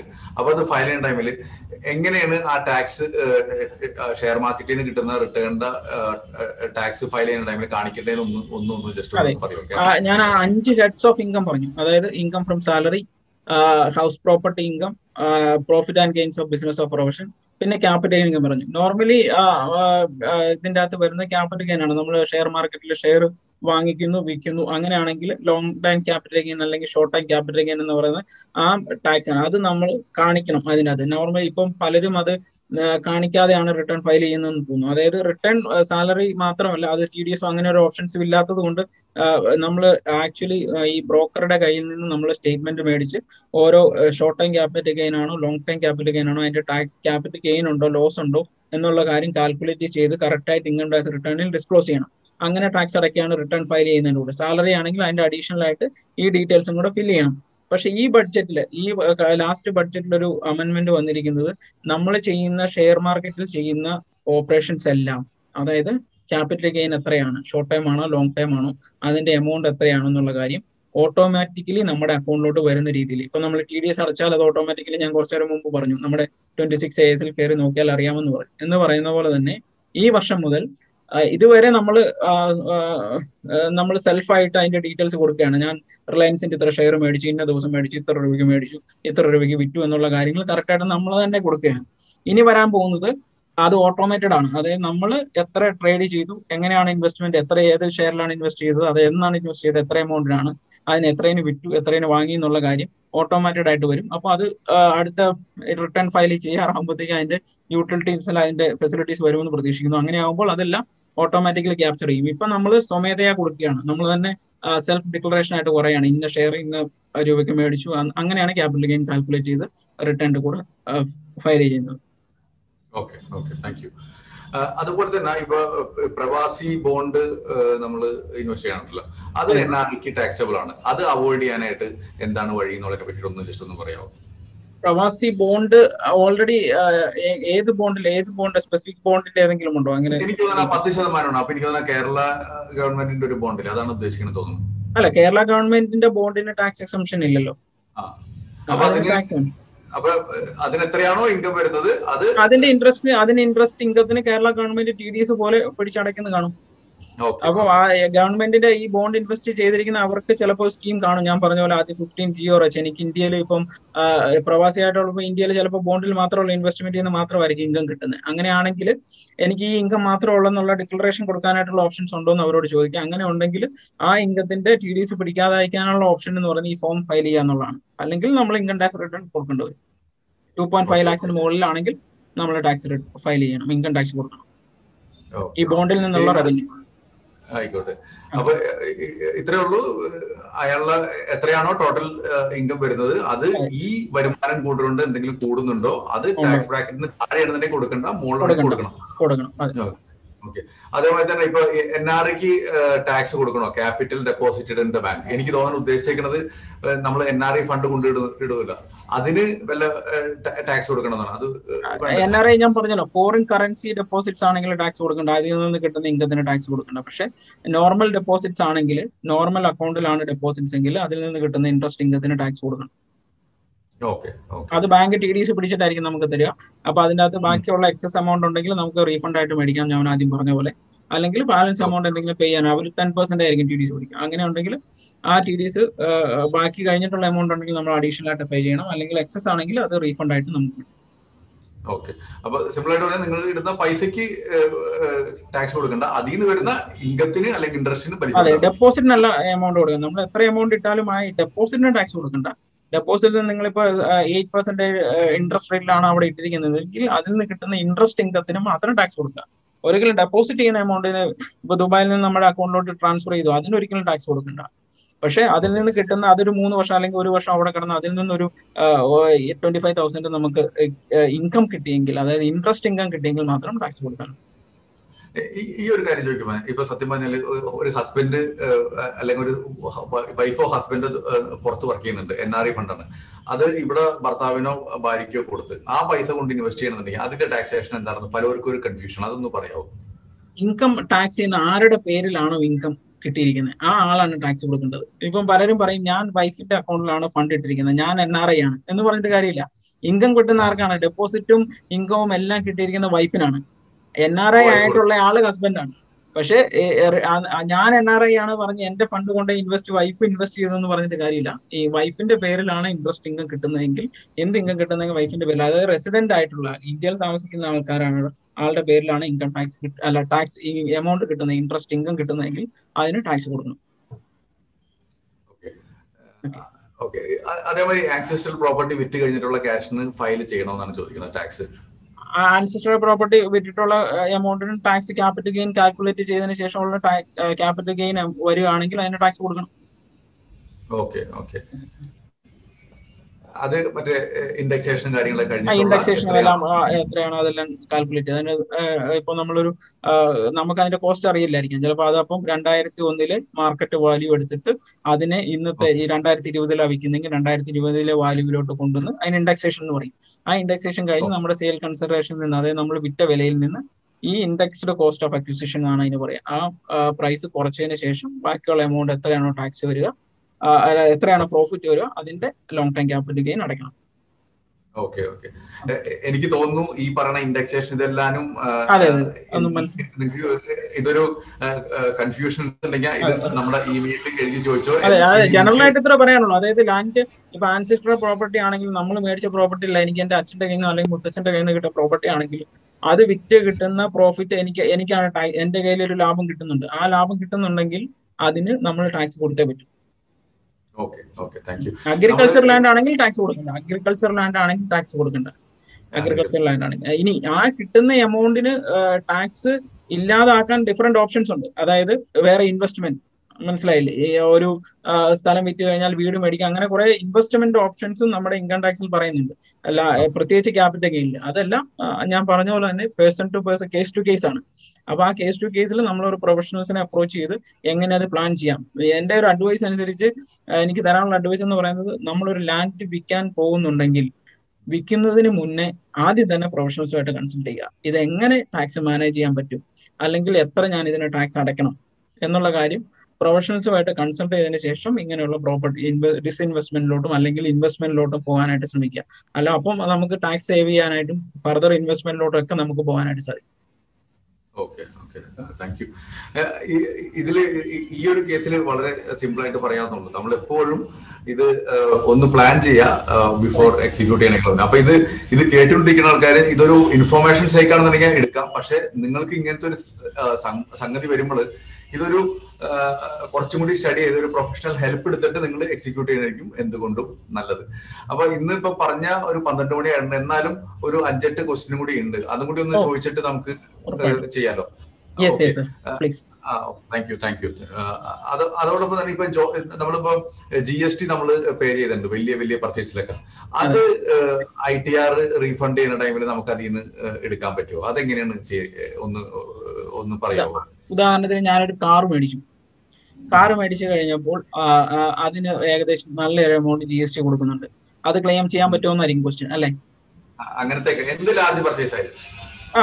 അല്ലെങ്കിൽ ഒരു ഫ്രിഡ്ജ് മേടിച്ചു അല്ലെങ്കിൽ ഒരു ടി വി മേടിച്ചു അപ്പൊ കൊടുക്കുന്ന.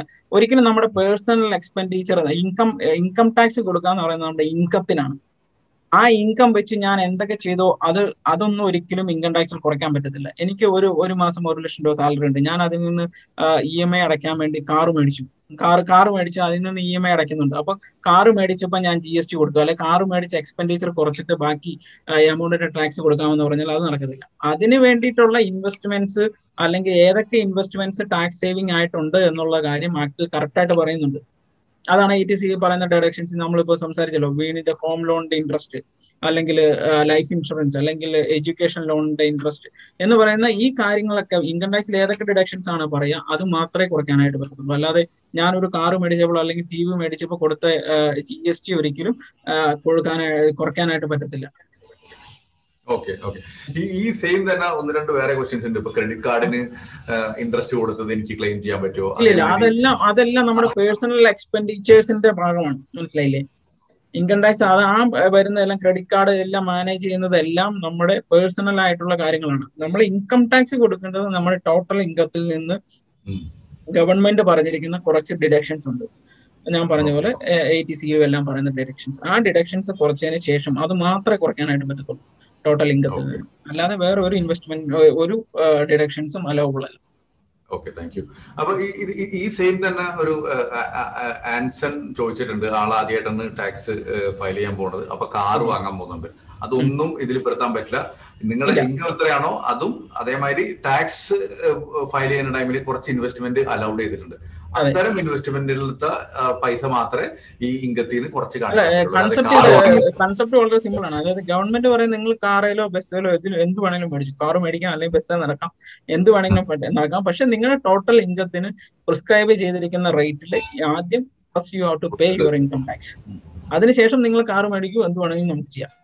ഓക്കെ താങ്ക് യു ഓക്കെ ഇത് ഇത് ഇതുപോലെ തന്നെ മാക്സിമം ഹോം ലോൺ കിട്ടുന്ന ടാക്സ് എക്സ്പെൻഷൻ എന്താണെന്ന് ജസ്റ്റ് ഒന്ന് പറയുമോ എ ടി സിയിലും അതായത് home loan housing loan from income from house പ്രോപ്പർട്ടിയുടെ രണ്ട് ലക്ഷം രൂപ വരെ നമുക്ക് ഇൻട്രസ്റ്റ് എമൗണ്ട് പ്രത്യേകം നോട്ട് ഇൻട്രസ്റ്റ് എമൗണ്ട് അതായത് ഒരു വർഷം നമ്മൾ ഹോം ലോൺ എടുത്തു കഴിഞ്ഞാൽ അതിന്റെ ആദ്യത്തെ ഒരു പത്ത് പതിനഞ്ച് വർഷം ഇപ്പൊ ഒരു ഇരുപത് വർഷത്തേക്കാണെങ്കിൽ നമ്മൾ ഒരു പതിനഞ്ച് വർഷം വരെ ഏറ്റവും കൂടുതൽ കൊടുക്കുന്ന ഇ എം ഐയിൽ ഏറ്റവും സബ്സ്റ്റാൻഷ്യൽ പോർഷൻ എന്ന് പറയുന്നത് അതിന്റെ ഇൻട്രസ്റ്റ് ആയിരിക്കും.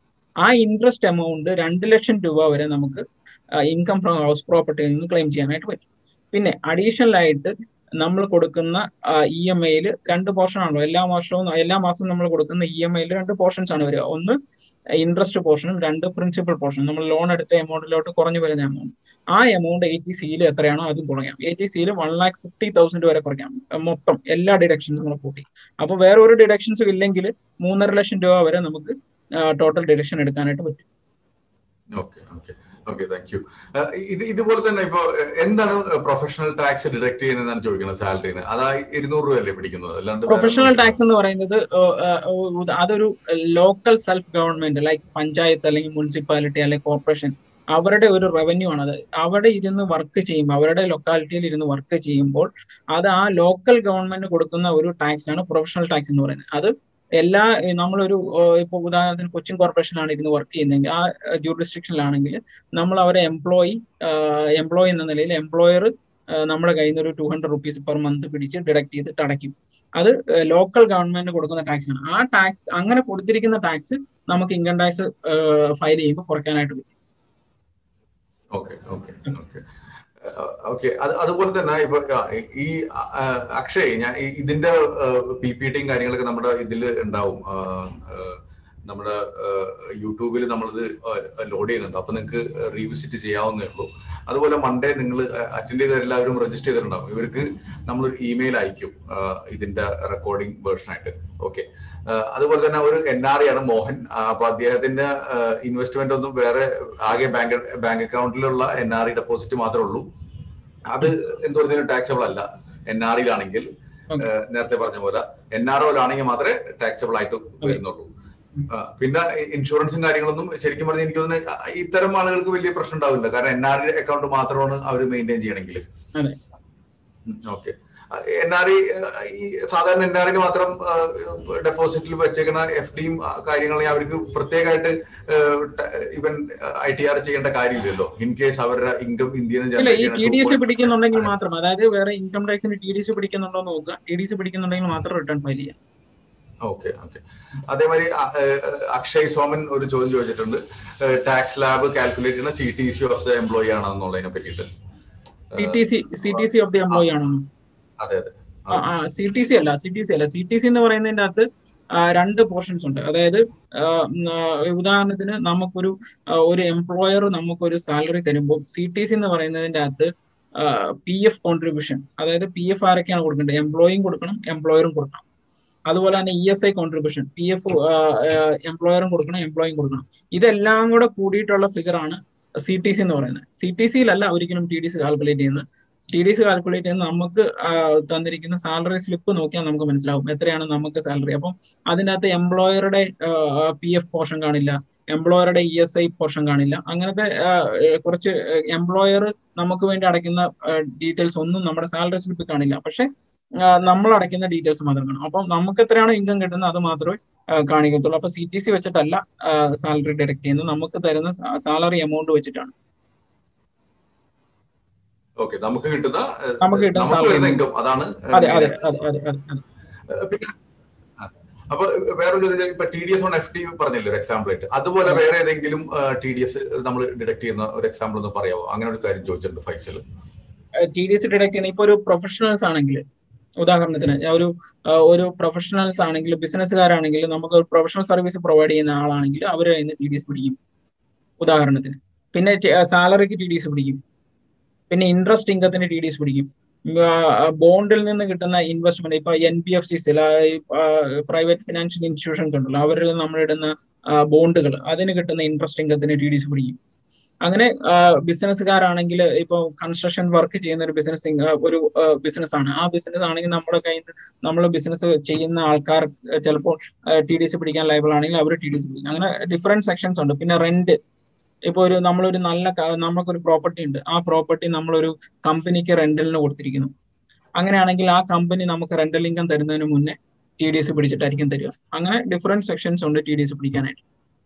Okay okay okay thank you അപ്പൊ ഇതോടൊപ്പം തന്നെ ഇപ്പൊ നമ്മൾ ഒരു പത്ത് മിനിറ്റ് എക്സ്ട്രാ എടുത്ത് എന്നാലും ഒന്ന് രണ്ട് ക്വസ്റ്റ്യൻ കൂടി ഉണ്ട്. എങ്ങനെയാണ് എങ്ങനെയാണ് എച്ച് ആർ എ ടാക്സ് എക്സെപ്ഷനിൽ കാണിക്കണേ എന്നുള്ളതിനെ പറ്റിയിട്ട് ജസ്റ്റ് ഒന്ന് പറയാമോ H R A tax exemption കാണിക്കണമെങ്കിൽ അത് നമ്മൾ ആക്ച്വൽ റെന്റ് പേ ചെയ്തിരിക്കണം. ഹൗസ് റെന്റ് ആക്ച്വലി പേ ചെയ്യണം. അതൊരു എത്രയാണ് റെന്റ് പേ ചെയ്യുന്നതെന്ന് ബേസ് ചെയ്തിട്ടിരിക്കും നമ്മുടെ എച്ച് ആർ എ കാൽക്കുലേറ്റ് ചെയ്യുന്നത്. പേ ചെയ്യുന്ന റെന്റ് എത്രയാണെന്ന് അറിയുവാണെങ്കിൽ നമുക്കത് കറക്റ്റ് ആയിട്ട് പറഞ്ഞു കൊടുക്കാം. സി രാഹുൽ ഇൻ കേസ് ഇതിനെ പറ്റിയിട്ടുണ്ടെങ്കിൽ നിങ്ങൾ നമ്മുടെ ഇമെയിലിൽ അയച്ചാൽ മതി. എത്ര രൂപയാണ് നിങ്ങൾ റെന്റിൽ എച്ച് ആർ എ കാൽക്കുലേറ്റ് ചെയ്യുമ്പോൾ രണ്ട് മൂന്ന് ഫാക്ടറുകളാണ് വരും ഒന്ന് ട്വന്റി ഫൈവ് പെർസെന്റ് എത്രയാണ് നമുക്ക് സാലറി കിട്ടുന്നത്? റെന്റ് നമ്മൾ പേ ചെയ്ത് എത്രയാണ്? എന്നുള്ള കാര്യങ്ങൾ നോക്കിയിട്ടാണ് എച്ച് ആർ ഡിഡക്ഷൻസ് എടുക്കുക.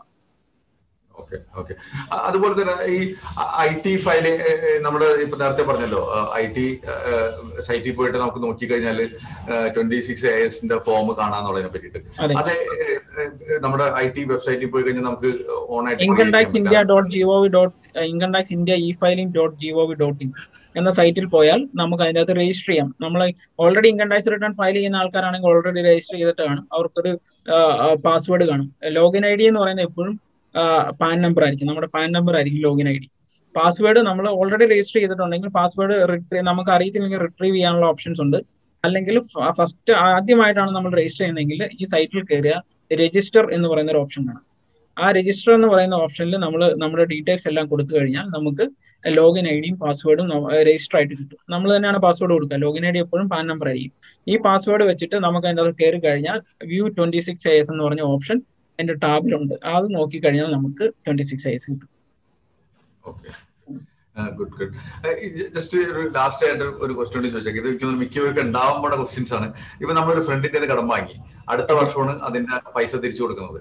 അപ്പൊ അങ്ങനെയാണെങ്കിൽ ഈ വർഷം അത് നമ്മുടെ ഇൻകം ആയിട്ട് കാണിക്കുമോ അതിന്റെ എന്തായിരിക്കും income tax point of view treatment എന്ന് പറയാമോ ഫ്രണ്ടിൽ നിന്ന് മേടിക്കുക ഫ്രണ്ടിൽ നിന്ന് നമ്മൾ ലോൺ ആയിട്ട് അതായത് ഒരാൾ നമുക്ക് കടം തരികയാണെങ്കിൽ ഒരിക്കലും അത് നമ്മുടെ ഇൻകം അല്ല. നമ്മുടെ ഒരു ലൈബിലിറ്റി ആണ്. നമ്മൾ അത് തിരിച്ചു കൊടുക്കേണ്ടതാണ്. അപ്പം നമ്മൾ ആ തരുന്ന ഈ ലോൺ തരുന്ന ആൾ. അതായത് ഇൻ കേസ് നമ്മൾ റിട്ടേൺ ഫയൽ ചെയ്താൽ അൾട്ടിമേറ്റ് അല്ല. നമ്മൾ ചിലപ്പോൾ അത് ഇൻകം ടാക്സ് ഓഫീസേഴ്സ് എടുത്താൽ ഇൻകം ടാക്സ് റിട്ടേൺ വെരിഫൈ ചെയ്യും. അങ്ങനെ വരുമ്പോൾ എന്തെങ്കിലും ക്വസ്റ്റ്യൻസ് ഓഫീസേഴ്സിന്റെ സൈനിൽ നിന്ന് ഉണ്ടാകുമ്പോൾ ഈ ഫ്രണ്ട് സമ്മതിക്കുകയാണ്. അതായത് ഞാൻ ഇന്ന ആൾക്ക് അതായത് നിഖിൽ സാർ പറയാണ് ജോബിൻസിന് ഫണ്ട് കൊടുത്തതാണ് എന്ന് സമ്മതിക്കുകയാണെങ്കിൽ കുഴപ്പമില്ല. ഇല്ലെങ്കിൽ അവർ ആൻസർ ചെയ്യും. അതായത് ലോൺ കിട്ടുന്ന ഒരിക്കലും ആ വർഷം ഇൻകം ആയിട്ട് കാണിക്കേണ്ട ആവശ്യമില്ല. അത് ലോൺ ആണെങ്കിൽ. ഓക്കെ എനിക്ക് തോന്നുന്നു ഇത് ഇത് മിക്കപ്പോഴും ആളുകൾക്ക് ഭയങ്കരമായിട്ട് ഉണ്ടാവുന്ന ഒരു ക്വസ്റ്റൻ എനിക്ക് തോന്നുന്നു ഇതിനെ പറ്റിയിട്ട് ഒന്ന് രണ്ട് വീഡിയോസ് തന്നെ ഞാൻ ചെയ്യാന്ന് വിചാരിച്ചിട്ടുണ്ട്. ഞാൻ പിന്നെ ചെയ്യാം. പക്ഷെ എപ്പോഴും ആൾക്കാർ കടം കൊടുക്കുന്ന ഒരു പ്രവണത നമ്മുടെ ഉണ്ട് അപ്പൊ അതെങ്ങനെ വർക്ക് ചെയ്യുന്നുള്ളത്? പിന്നെ അതുപോലെ തന്നെ ഇപ്പൊ ഡെറ്റ് ഫണ്ടിൽ ഇൻഡെക്സേഷൻ എങ്ങനെയാണെന്നുള്ളതിനെ പറ്റിയിട്ട് ഇപ്പൊ നേരത്തെ ജോബിൻസ് സംസാരിക്കേണ്ടായിരുന്നു. എങ്ങനെ ലാൻഡ് വിൽക്കുന്ന ടൈമിൽ ഉള്ളതിനെ പറ്റിയിട്ട്. ഈ കൺസെപ്റ്റ് ഇവിടെ നടക്കുന്നത്. മെയിൻ ആയിട്ട് നമുക്ക് ഇൻഫ്ലേഷൻ വെച്ചിട്ട് നമ്മളൊന്ന് പൈസ അഡ്ജസ്റ്റ് ചെയ്യും. എന്നിട്ട് ആക്ച്വൽ റിട്ടേൺ ഇൻഫ്ലേഷൻ കഴിഞ്ഞിട്ടുണ്ടെന്ന് നോക്കും. അതിനെ ടാക്സ് കൊടുക്കേണ്ടതായിട്ടുള്ളൂ. അപ്പൊ എഫ് ഡി ആയാലും ശരി ഡെറ്റ് ഫണ്ട് ആയാലും രണ്ടിലുള്ള വ്യത്യാസം വെച്ചാൽ എഫ് ഡിയിൽ ഈ ഇൻഡെക്സേഷൻ ബെനിഫിറ്റ് എടുക്കാൻ പറ്റില്ല.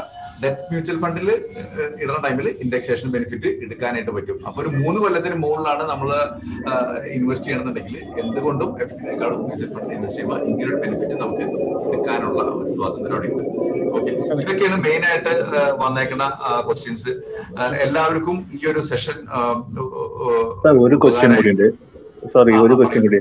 ഈ ട്വന്റി സിക്സ് എസ് പറഞ്ഞില്ല? ഇപ്പൊ നമ്മൾ ആ ട്വന്റി സിക്സ് എസിൽ നിന്ന് അമൗണ്ട് എടുത്ത്. പക്ഷെ ഐ ടി ആർ ഫയൽ ചെയ്യുമ്പോൾ അത് എവിടെയും ഏത് സെക്ഷനിലാണ് കൊടുക്കുക? ഒരു സം സെക്ഷൻ ഉണ്ടാവില്ല.